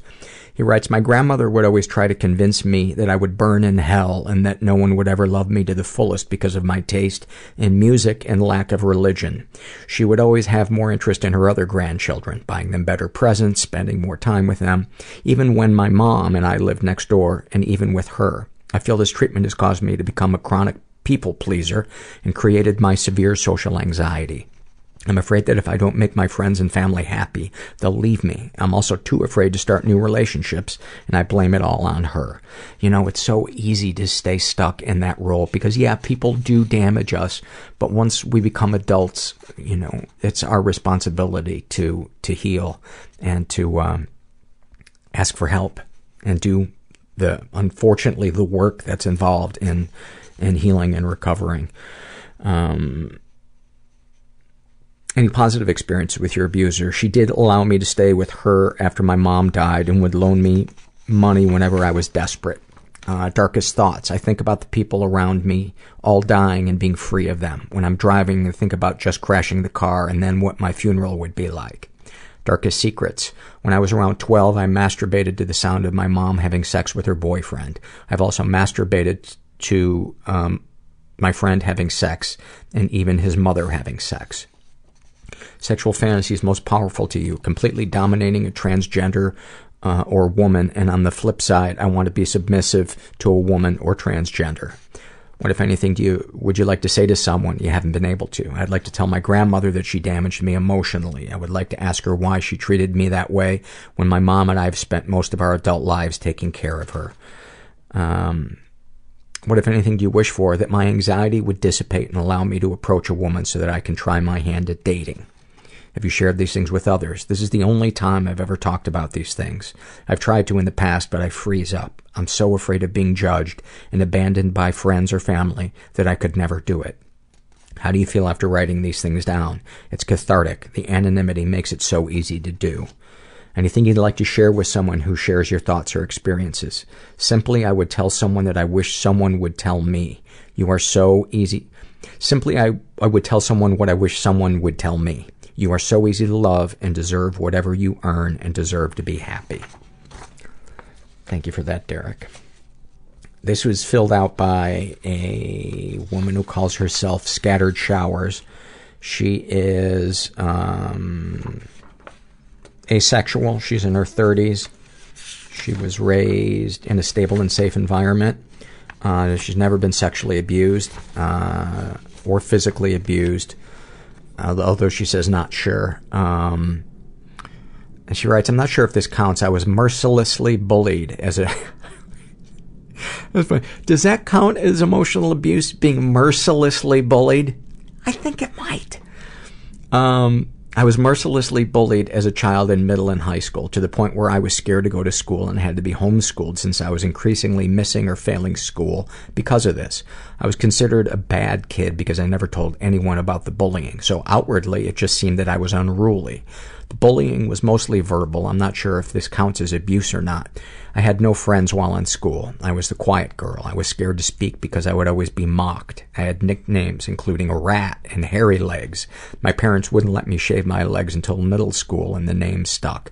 Students would steal or hide my things, my clothes in gym class, my books, my purse, etc. The funniest part about this, this was a Catholic school, and I am now an atheist. This experience left a lasting impression on me. Depression, social anxiety, awkwardness in talking and voicing my opinion. I now think everyone hates me and I'm in my 30s. Uh, any positive experience with your abusers? No. Darkest thoughts. I haven't even told my therapist this. I'm not sure if it's my medication or if it's just me, but I now consider myself asexual, to the point where general closeness is a problem. Now I even feel repulsed by the idea of sex, with males or females. I love my husband, but at this point I don't even care if he were to go have sex with someone else as long as I don't have to be involved. Even kissing is starting to get to me. And I find nothing good about the naked human body. In fact, it grosses me out. I know that sounds childish. This may be tearing my marriage apart. My medication may be a cause, but I am unwilling to change my medication. I don't want to go through the hell of starting a new med and stopping one I've been on for six plus years. Darkest secrets. My husband doesn't know I'm on any medication. He thinks I'm off of them. He hates the idea of being on meds. Well, you know, then he doesn't have to take them, but he should fuck off as to whether or not you take them. Sorry, got a little angry. Um, sexual fantasies most powerful to you. Back before I was asexual, I would get off on thinking about a line of men holding me down and raping me one after the other. Sounds so bad when I type that out. Wow, I sound like a freak. No, you don't. What, if anything, would you like to say to someone you haven't been able to? I would like the people who bullied me to know how I feel. I hope if they have kids, they are not enabling that to happen to someone else. Maybe this is the reason I never want or like children. Sorry if that offends anyone. What, if anything, do you wish for? Courage to talk to people normally without second guessing what I say or do. Have you shared these things with others? No, I'm too embarrassed. How do you feel after writing these things down? I feel a lot better, as nobody else knows about these things. Is there anything you'd like to share with someone who shares your thoughts or experiences? I'd like to let them know that they are not alone. And I'm going to ditto that and remind you that you're not alone. And don't ever underestimate the damage that bullying can do. And uh, I really hope you you heal and you reach out for help and don't try to handle all that stuff on your own. This is an awfulsome moment filled out by a woman who calls herself This Is Your Brain on Pugs. And she writes, I wouldn't tell this to anyone else. It's possible nobody would will believe me now. This makes me sound completely off my rocker. Not long ago, I got home after an exhausting day at work. As tired as I was, I crashed on the bed in my clothes. Not being an, accept, an experienced napper, God, how I wish my body would sleep whenever I wanted it to, I woke up in a fright. It was seven o'clock. In my delirious panic state, I rushed to clean up and get dressed for work. I drove all the way to work, not considering how weird it was that the traffic was non-existent. I walk in the doors of my office building to see a coworker heading out and saying, wow, you're here late. What the fuck? I was thinking as I looked at my phone, it was fucking 7 p.m. Holy shit. People were still there and probably wondering why I just walked in. I proceeded up the elevator to my office suite, then to my desk, banged around some drawers and pretended I had forgotten my phone at work. I hastily made it home. The, that feeling of going back to bed was the most delicious feeling in the world. I wonder if I'm alone in this, or if this sort of incident has happened to anyone else. I'm thoroughly embarrassed. I think that's fantastic. This is a shame and secret survey filled out by a woman who calls herself Lump. She's bisexual. She's in her 40s. She was raised in a totally chaotic environment. Ever been the victim of sexual abuse? Some stuff happened, but I don't know if it counts. My dad would sleepwalk and sometimes get in bed with me. I don't remember anything happening. You know, that sends just alarm bells to me. That is, you know, I think very convenient that your father, uh, you know, anyway. I don't remember anything happen- happening, but the memories are gray and hazy. In so many of my memories, I don't remember where my mom was when he would do weird things like that. He would want to watch after I used the bathroom to make sure I was wiping correctly when I was 10. Weird things that would go on for a while until he was on to the next thing that as an adult I now know are crazily inappropriate. Uh, she's been physically abused and emotionally abused. My dad was emotionally abusive to my whole family, although I usually bore the brunt of his cruelty. The example that stands out most is that he promised to take me to the state fair. I was so excited because I'd never been to a fair before. I was excited and anxious the two weeks until it opened, and it was all I could talk about. We woke up early and drove down. The parking lot was as far as we got because as I was getting ready to get out of the car, he laughed and said, I said I would bring you. I didn't say you were going in. Then we drove home. He would also get carried away when he would spank me or withhold food from me, but still force me to sit at the table while he ate. I hate the fucker. Uh, any positive experiences? Even the positive moments were tinged with mean or snide remarks. Darkest thoughts. I've, I have recurring dreams where my dad is having sex with me and I wake up sickened but aroused. Then I can't get it out of my head. It gets stuck in a loop. Darkest secrets.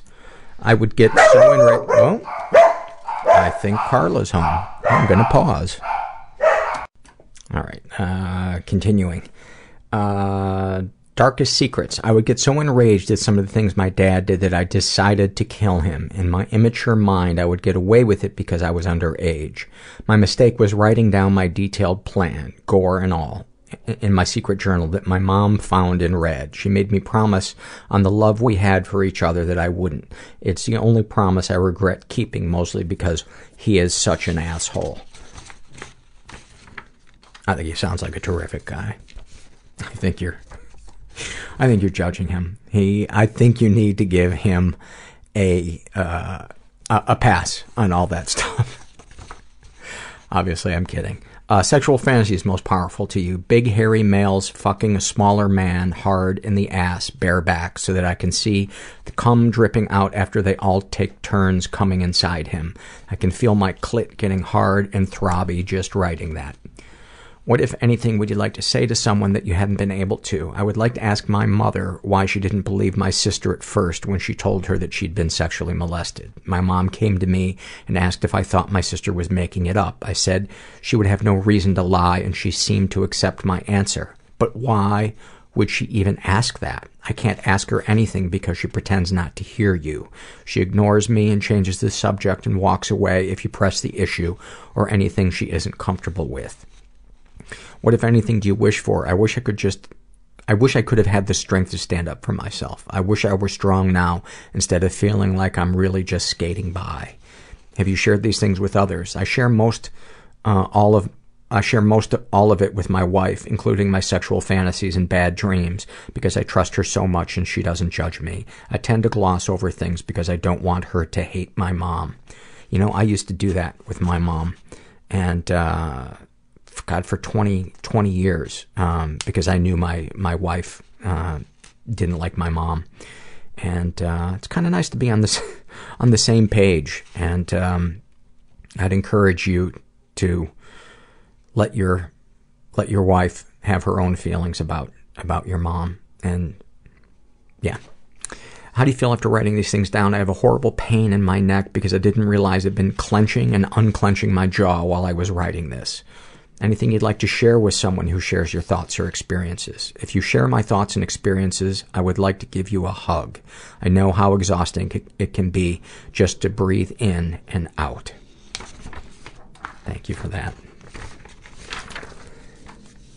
This is an awfulsome moment filled out by a guy who calls himself Skirt Chaser version 2.0.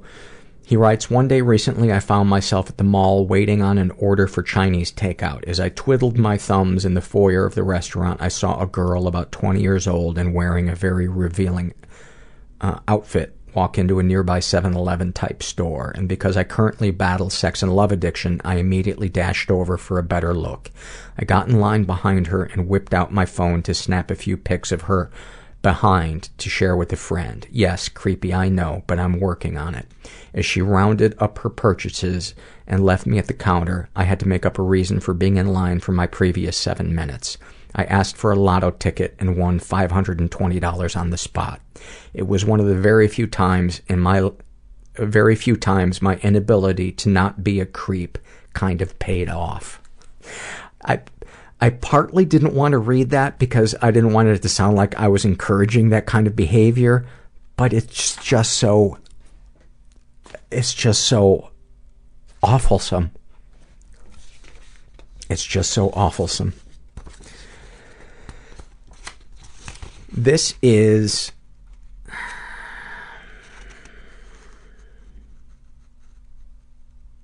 This is a shame and secret survey filled out by a woman who calls herself antisocial social Social worker. Um, she is bisexual. She's in her 30s. She was raised in a pretty dysfunctional environment.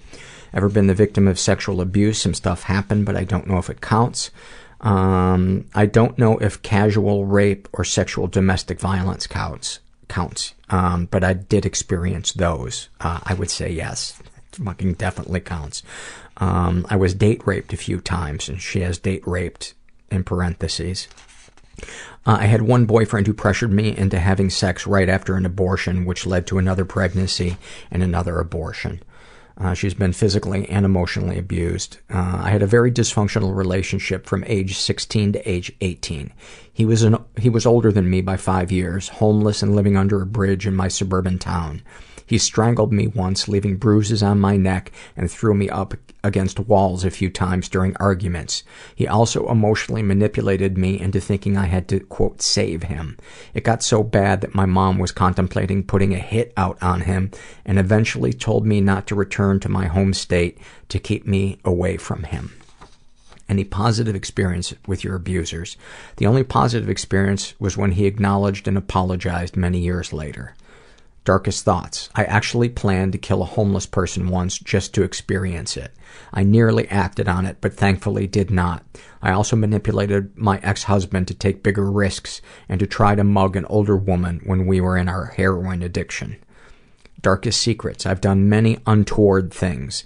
I did, uh, I did once partially abuse a baby boy I was babysitting, masturbating on a dryer while rubbing his penis against it. Sexual fantasies most powerful to you. Right now, I'm pretty asexual. Although I'm married, we haven't had sex in over two years. I'm not really interested in anyone right now. In the past, I was very promiscuous with many, many partners. Also involved in BDSM, prostitution, threesomes, relationships with women, etc. When I do masturbate, rarely, it sometimes involves fantasies involving rape of other women. What, if anything, would you like to say to someone you haven't been able to? I feel like I'm pretty outspoken. What, if anything, do you wish for? I wish I didn't feel that I had to keep my emotions in check around my family. Have you shared these things with others? Yes, most of them with my husband or therapists. How do you feel after writing these things down? The same. Is there anything you'd like to share with someone who shares your thoughts or experiences? That you can live with these things in your past. They do not have to define you or color your future. Thank you for that. Uh, this one is pretty graphic. Um, but I wanted to read it anyway because we we rarely have um, a survey filled out by um, the abuser that goes into. Um, I'm just going to read it, and uh, I've debated on whether or not to read it because it, it, it, made me uncomfortable reading it. But um, I think I don't know. I think I should read it. This is from the babysitter survey, and this was filled out by a guy who calls himself Bob uh, 12 12 12 Just. Um, he was the babysitter. Oh, he's male, he's straight, he's in his 30s. He was raised in a stable and safe environment, and he's never been sexually abused. Um, he writes, I was 13 and was sitting the neighbor kids from about 4 p.m. till 11 p.m. on a weekly basis. One night after the brother, 11, and three sisters, maybe 10, 7, and 6, all fell asleep in various locations of the living room, having watched movies, I couldn't resist looking in the shorts leg of the oldest sister. I'd been occupied with that thought for some time, and now I thought I had my chance. Looking up her shorts, I could barely see in the dark room, in the dark room, so I reached in to touch her. As slowly as I could, I pulled her panties aside and gradually got a finger inside her pussy without waking her. It was such a new thing that I couldn't help myself and started jacking off. I came into a nearby pillow and gently pulled my finger out. This happened three times with the oldest sister and once at a sleepover with a different girl of about that age. Uh, I've told one friend about 90% of what happened. I knew it wasn't normal. I still think about it, but less, less frequently over the years. I feel equal parts shame and sexual excitement. Um, remembering these things, what feelings come up? Uh, it's still erotic every time I think of it. Do you feel any damage was done? Uh, I don't think so, but I'm terrified at the thought of apologizing and her not knowing it happened till then. Um, well, let me just say, I don't think there's any chance that somebody could sleep through that. So if you have the chance to apologize to her, uh, I would I would do it. Um, if you're a parent, has your experience influenced how you view your children being babysat? It is a little unsettling, but I think I'm an outlier, not the norm. Yeah, that thought makes me feel better about it. Jesus, what really scares me is if we have a daughter, quote, how how safe would she be? Well, you know, if there's any if there's any question in your mind about that, I would I would not have children. And that's just my my personal opinion. But uh, thank you for thank you for filling that out. Um, this is a struggle in a sentence survey, and this was filled out by a woman who calls herself Geronimo. And uh, about her anxiety, she writes, "It feels like the only relief is to be squeezed real tight or stabbed in the heart." About her love addiction, like my life is on the brink of being perfect, and a man needs to come into my life to push me over the edge about her codependency. I will die if my family isn't okay. And then a snapshot from her life, which is actually pretty long, but um, very interesting. She writes, When I'm really in my love addiction, I need someone to be the object of my affection. I haven't had a romantic relationship before, so I tend to grow attached to celebrities, people online, even friends occasionally. It got particularly out of control when I became obsessed with my college professor in recent weeks. He isn't some old, wise-looking man with glasses and a tweed blazer. He's maybe in his late 30s, fit, no wrinkles, no glasses. I grew attached to the idea of being with him. He was mesmerizing in lecture. He's funny, a great speaker, and damned does he know his stuff. Intelligence is a huge turn on. It started out slow, with me just imagining us together when I was bored. I would sometimes daydream a bit in class. At the end of the term, we had a single one-on-one conversation, and that was it. That began the week-long descent into obsession and then subsequent agony. For a week after that meeting, an innocent conversation about an assignment, I rode a constant anxiety high. I barely ate. I had trouble sleeping. It wasn't entirely unpleasant because I was hopped up on feeling in love. I constantly imagined us together, how it would happen, our first date, having sex, us planning our wedding. The constant bursting anxiety was giving me manic periods of high energy. I was happy, but if it continued any longer, I felt like my chest would explode. I had to do something. I'm not a brave or assertive person, but I still considered going into his office and getting this off my chest.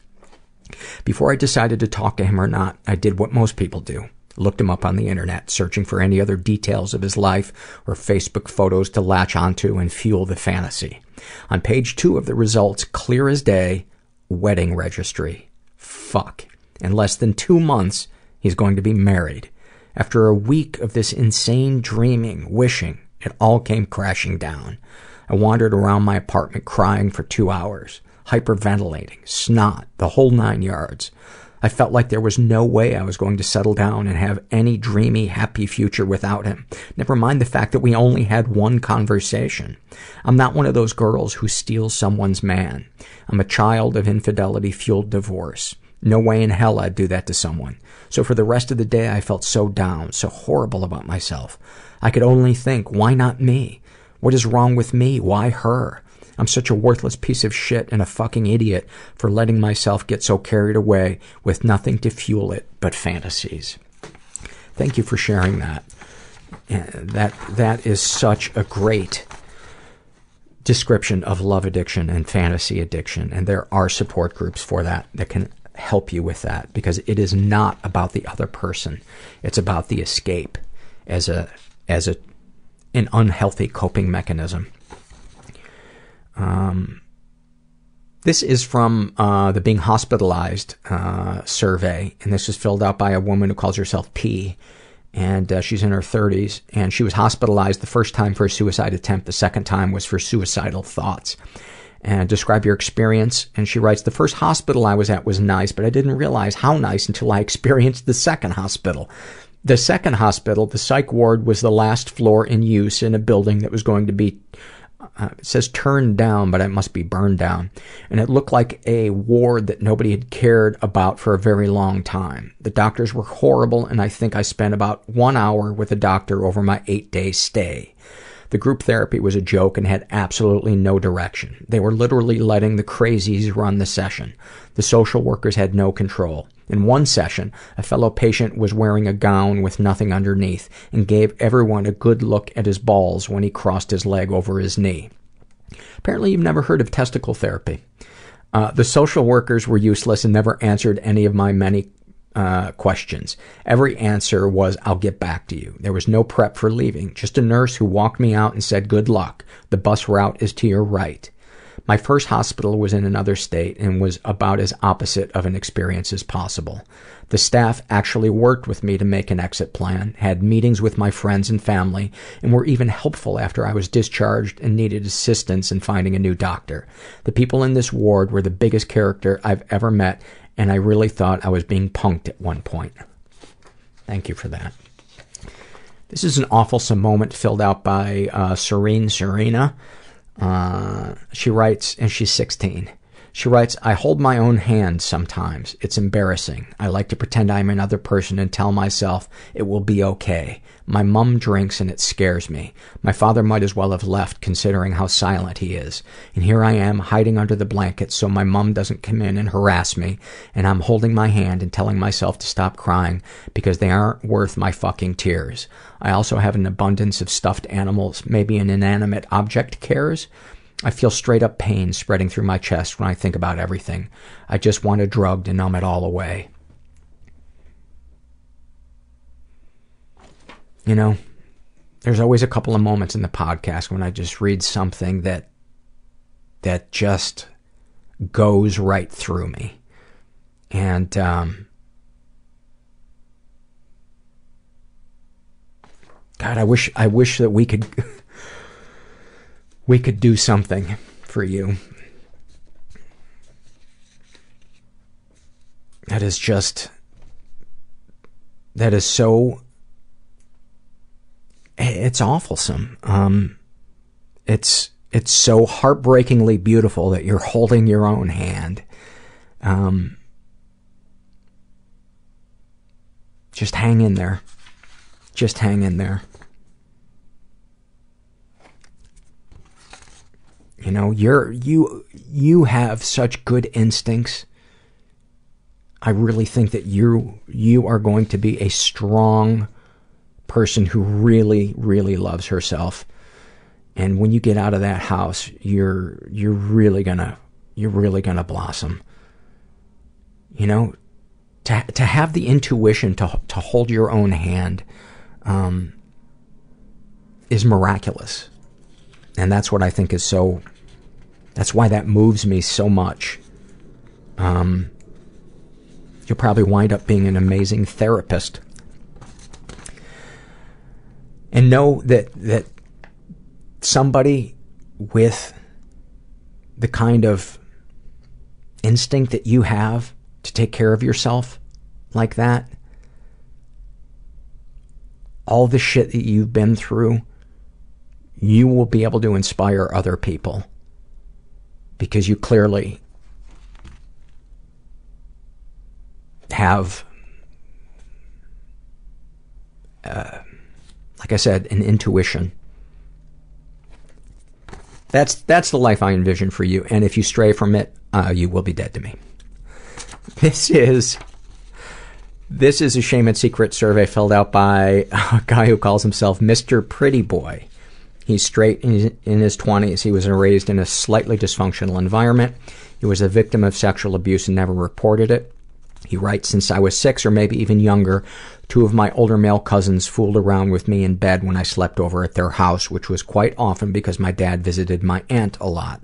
The first few times I thought they were just playing around, but they eventually progressed to actually penetrate me. I just remember I was in pain and silently crying, scared of waking others up. I tried to get up and leave, but they easily overpowered me. After the first few times I just gave up and would disassociate, disassociate, and shut down as they were doing, quote, their thing. This lasted until I was 14. When I was nine, I went to have my hair cut alone for the first time. I was so excited and proud of myself. I think you know where this one is going. Paul. To this day, I can't go to the barber's alone. During junior high, every time the headmaster of my school walked by me and no one was around, he'd suddenly grab my crotch or slap my ass and tell me, Hey, pretty boy. I tried to stop him, but he threatened to tell my parents uh, that I sold porn in the school, which wasn't true. The list goes on. I don't want to take too much of your time. You're not taking too much of my time. Um, he's been physically and emotionally abused. My father occasionally hit me with his belt. A cord or whatever was around him. He had me believe that the punishments were for my own benefit and they'd make me a better man. I agreed with him for years until I listened to your podcast and finally went to therapy. Once he slapped me so hard that I hit the wall behind me and passed out. I woke up a while later in the same position. My dad was watching the news and told me that I'd be a stronger man when I grew up because of him. Uh, I agreed. My mother consciously guilt trips me to do whatever she wants, and if I refuse, she tells me that I'm stupid and will never amount to anything. She still does that even though I'm putting myself through graduate school. Any positive experiences with your abusers? Before I found your podcast and started to go to therapy, I thought that I came from a perfect family and my parents and siblings were wonderful and no one could ever be better than them. To their credit, at times they were very kind to me and helped me financially as well, but they were never really around much and were always working. My feelings towards them has changed significantly in the past year, but they still have no idea. Every time I have contact with them, I have to put on a mask and pretend that everything is fine. Darkest thoughts. I hate my family. I hate the house I grew up in. I hate that city. I hate my relatives. I hate my name. I love my phone, my headphones, and my podcasts. What are your darkest secrets? I fake all my orgasms all the time because I can't be present in the moment and still disassociate. My partner hasn't suspected anything yet. I dread the day that I have to give in and not use a condom. How do I fake it then? I think you talk to your partner. I think you talk to her and you shared maybe maybe you read this survey or give her your headphones. Um, sexual is most powerful to you. I like to be tied down and dominated by an older woman. Have her fuck me with a dildo while jerking me off aggressively and slapping me in the face. Too much? Question mark. Nope. What, if anything, would you like to say to someone that you haven't been able to? Dad, I don't believe in God, especially not yours. Your nephews abused me for eight years, just a few yards from where you slept. I hate that you were okay with hitting me. I attempted suicide and you didn't even find out. Mom, just shut the fuck up for once. What, if anything, do you wish for? A pony. and he puts a smiley face. I wish the meds would start working and I didn't have to go through so many of them to find the right one. Have you shared these things with others? I've only told those I've only told these to my therapist, well, some of them anyway. She's wonderful and very understanding. She acted very professionally and didn't make me feel like a freak when I finally decided to tell her about the things that happened to me. How do you feel after writing these things down? I'm afraid I wrote too much and you're going to get bored after reading the first few lines. I got very angry while writing it, but as I went along, it made me feel a lot better to see the words for the first time written down. It's official. I'm fucked up. Can I join the club now? Yes, you're in the club. Uh, is there anything you'd like to share with someone who shares your thoughts or experiences? Talk to someone. The longer you hold it in, the harder it'll be to work through. You're not a freak. Fucked up, maybe, but not a freak, and I love you. It's beautiful. Beautiful survey. Beautiful, beautiful, beautiful. Except for the horrible shit. But um, it's just amazing the sense of, of people's souls I, I, I get from reading the surveys. It's like I can read one of one of you guys' surveys and feel like I know you better than people I've known for my entire life. This is I love this name. This is a shame and secret survey filled out by a woman who calls herself Alexandra the Not So Great. She is straight, She's in her 50s. She was raised in a slightly dysfunctional environment. Um, she was the victim of sexual abuse and never reported it. She writes, uh, I was in the army fresh out of basic training and had been stationed in Germany. I was there for a few days when a high ranking man asked me out and I said yes. After going to the club for a few drinks, we each had two, we left and he ended up driving to a field out in the middle of nowhere. He very coldly told me he wanted sex and when I indicated I didn't feel comfortable with that, he told me that he had been nice to me, therefore I owed it to him and told me basically to do it or get out of the car.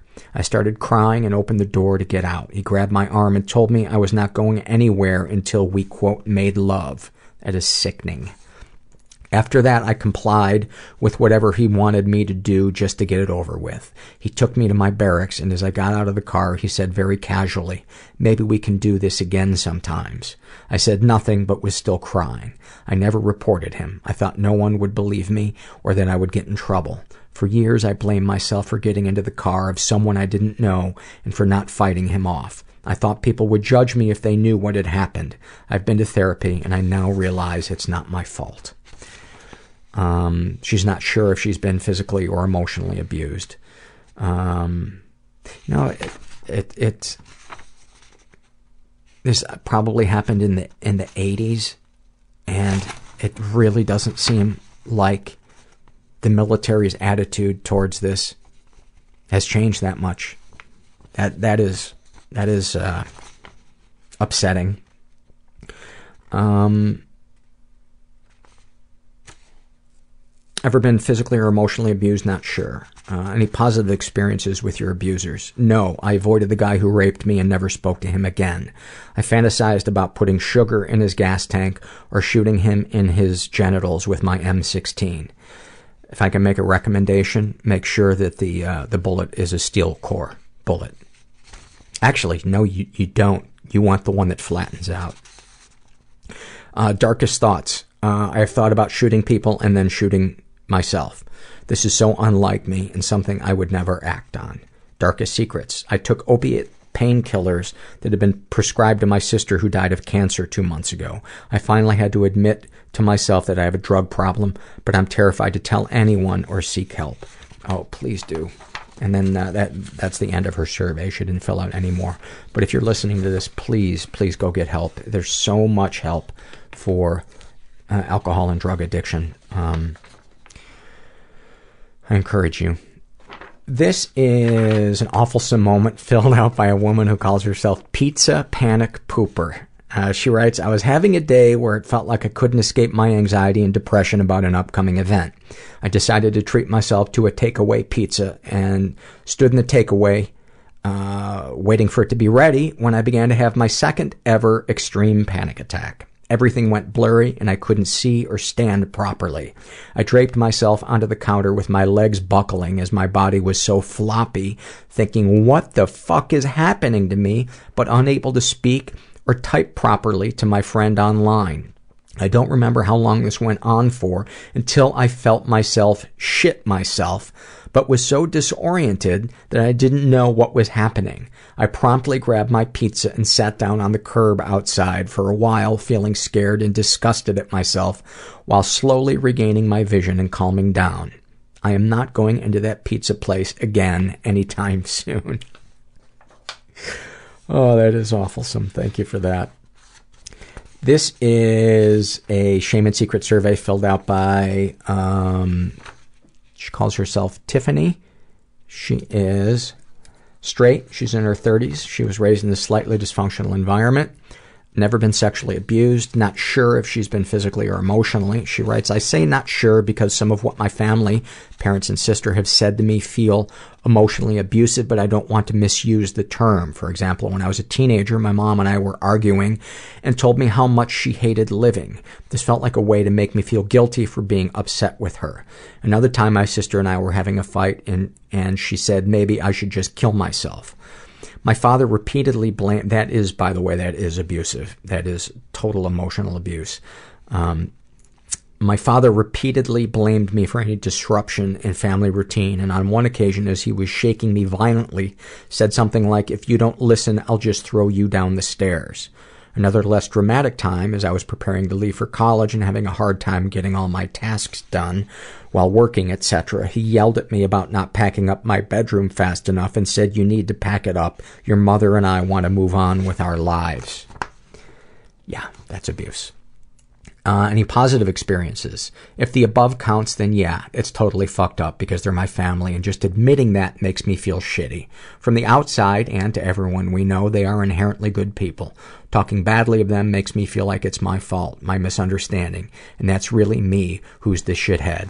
Well, you know, when you have an, an emotionally abusive, uh, an, an emotionally manipulative mom that makes you that, that puts her emotional needs ahead of yours by saying the things that she said, and then a dad who is just chopping away at your self-esteem, of, of, of course, you know, you're gonna be gaslighted into thinking that you're the person with the problem.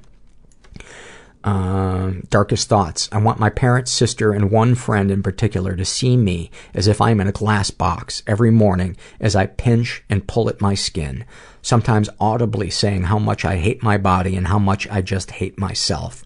I want them to see that and feel the pain I feel every day. It doesn't give me pleasure to know it would hurt them.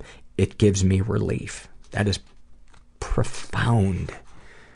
That is profound. That's like a little poem. Uh, she writes, I think about what my funeral would be like and I'm afraid that people won't care. I have thoughts of what suicide for me would be. I want to live and I'm not afraid of committing suicide, but I think about and sometimes visualize different scenarios, a train, a bridge, etc. Uh, I want to punch people in the face repeatedly when they discredit my opinions or feelings. Um, oh God, I had a moment today. Uh, I was driving and I'm stopped at a light and there's a guy in front of me and we're in the left turn lane and the light turns green, you know, the left arrow, and everybody else in the other left turn lane is going. And so, you know, I usually give it a couple of seconds and then I tap on the horn. I do it. Guy still doesn't move. I do it again. He very slowly starts driving, like five miles an hour. And he's we- kind of weaving from lane to lane. You know, typical asshole on the phone, but he's in a Mercedes with completely tinted windows, so, so I, I can't really see if he's on his phone, but I'm, I'm behind him and he, he's going easily half the speed limit, drifting from lane to lane. So when I can, I finally pass him and I pull up even with him to try to see who, who the fuck is this idiot? I can't see because it's tinted. So I go past him and I try to get in front of him because I need to go left again and he speeds up. I'm like, are you fucking kidding me? So I speed up. I get him around, I get around him and we're at the next light and he rolls his window down and I roll my window down. And can I tell you how relieved I was when I saw that he was smaller than me? Because then I could say whatever I wanted. And I haven't done this in years, but I was just like, get your face out of your fucking phone. And he's telling me how he's gonna fuck my wife and I should have told him she's uh, she's actually in Chicago right now. So uh, why don't you drive like an asshole to the airport? Anyway, I just thought I'd share that with you. And I felt I felt terrible afterwards, not because not because of what I said to him, but because I I gave my dignity away, you know. Hold on one second. I don't like giving my dignity away. Feels good for about a second to lash out, and then I feel like gross. Anyway, uh, where was I with this one? Darkest Secrets. I heard this on a survey a couple of weeks ago and it rang true. I feel like when my mother dies, I won't be as sad as I should be. Uh, when I was eight years old, I stepped on a scale and weighed five pounds more than my two friends. From that day forward, I knew I was fat. I've had body image issues my whole life. I have an eating disorder that nobody except my therapist and I knows about. I'm afraid that when I drink, which is not very often, I use it to numb my feelings. Sexual fantasy is most powerful to you. I don't have any other than I want to be taken care of and told slash shown what to do. Not in a violent, submissive S&M way, just in a way that makes me feel like I am not the one that has to be in control or responsible. Sharing that makes me nervous because I think it's what I want in other parts of my life as well, and I feel it'll never happen. What, if anything, would you like to say to someone you haven't been able to? I want to tell my mother that she doesn't know how to love me. I'm pretty sure she doesn't like me, and that as a result, I will continue to di- disappoint her.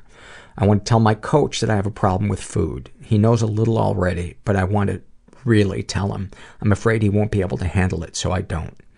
I want to tell my so-called best friend that I need her to just listen and stop robotically trying to fix my life. I can't be vulnerable with her because she makes me feel like all I have are problems. What, if anything, do you wish for? I long for the day that I can look at myself in the mirror and love what is reflected back with appreciation and compassion for all the imperfections, internally and externally. Have you shared these things with others? My therapist knows most of this. The thing she doesn't know is not for lack of sharing. It's for lack of time. When I entered therapy, I told myself I would always be 100% honest with her. To this day, I have been, but there's lots of ground to cover, and I'm continually remembering things that I blocked out. How do you feel after writing these things down? Scared, fucked up, relieved for the form to express, but also really believe that my problems slash issues uh, slash hangups slash experiences are so lightweight in compared to others uh, in comparison to others. Uh, they are not. Let me assure you, they are not. Uh, how can I fucking complain about this bullshit when I am safe, moderately successful, and there are others who have been abused so much more uh, drastically? Um, you know, yeah, I, I've, I'm not going to get up on my on my soapbox. All I'm going to say is, your the abuse that happened to you is valid, and if you can allow yourself to give weight to what happened to you, not to punish the people who did it, but to get in touch with the feelings that are overwhelming you and would overwhelm anyone that that's going to help you heal. Um, she writes, I feel like the walking definition of first world problems and constantly want to say to myself, get over yourself, it's not that bad. I feel validated and, and invalidated at the same time. Anything you'd like to share with someone who shares your thoughts or experiences? Don't compare your experiences and feelings, etc., to other people. Your reality is exactly that, your reality. Please have compassion for yourself and know that you are worthy of love, connection, and happiness, and there are people out there that will be there for you isn't it so amazing how we can so easily give that compassion and bullseye insight to somebody else, but we just create this wall where we can't allow ourselves to be worthy of it. Sending you some love. This is a happy moment filled out by a woman who calls herself Merlin. She writes, I've suffered from depression and anxiety for over a decade, and I've had suicidal thoughts every day for many years. This year's I finally, this year I finally got into therapy and found a psychiatrist. This past week, between mindfulness, medication, quality vacation time with family, and setting boundaries with my mom, I've actually gone days without a single suicidal thought. I'm amazed and a little scared but now I finally feel like taking care of my mental health is working. That is beautiful. That is just beautiful. And I want to read another one. This is the last one, and uh, kind of along the same the same line. This is a happy moment filled out by a woman who calls herself Ever So Happy. And she writes, uh, I came upon one of your earlier surveys where a young woman who was in college uh, felt absolutely horrible about herself, convinced she was disappointing everyone in her life because she wasn't thriving and had no direction or purpose. You recommended that she read the book Healing the Shame That Binds. I thought, I already have this book, might as well dive right in. I got through most of it in this past week, and I feel like my FedEx package of understanding and meaning to my life has arrived. I woke up today and I didn't want to go right back to sleep. I don't feel depressed or overwhelmed or really anxious. I'm not scared of the day ahead of me. I'm in the most messiest room possible, and I feel no shame for not having cleaned yet. I've looked forward to waking up happy like this for months now. I think I might even start my day off with a nice comforting shower. No guilt that I'm not being productive. Fuck productivity. I'm going to enjoy today. I literally can't remember the last time I woke up and actually looked forward to starting my day. I could honestly cry. I keep waiting for the other shoe to drop and for those negative self-critical thoughts and guilt to come and tear me down. They don't.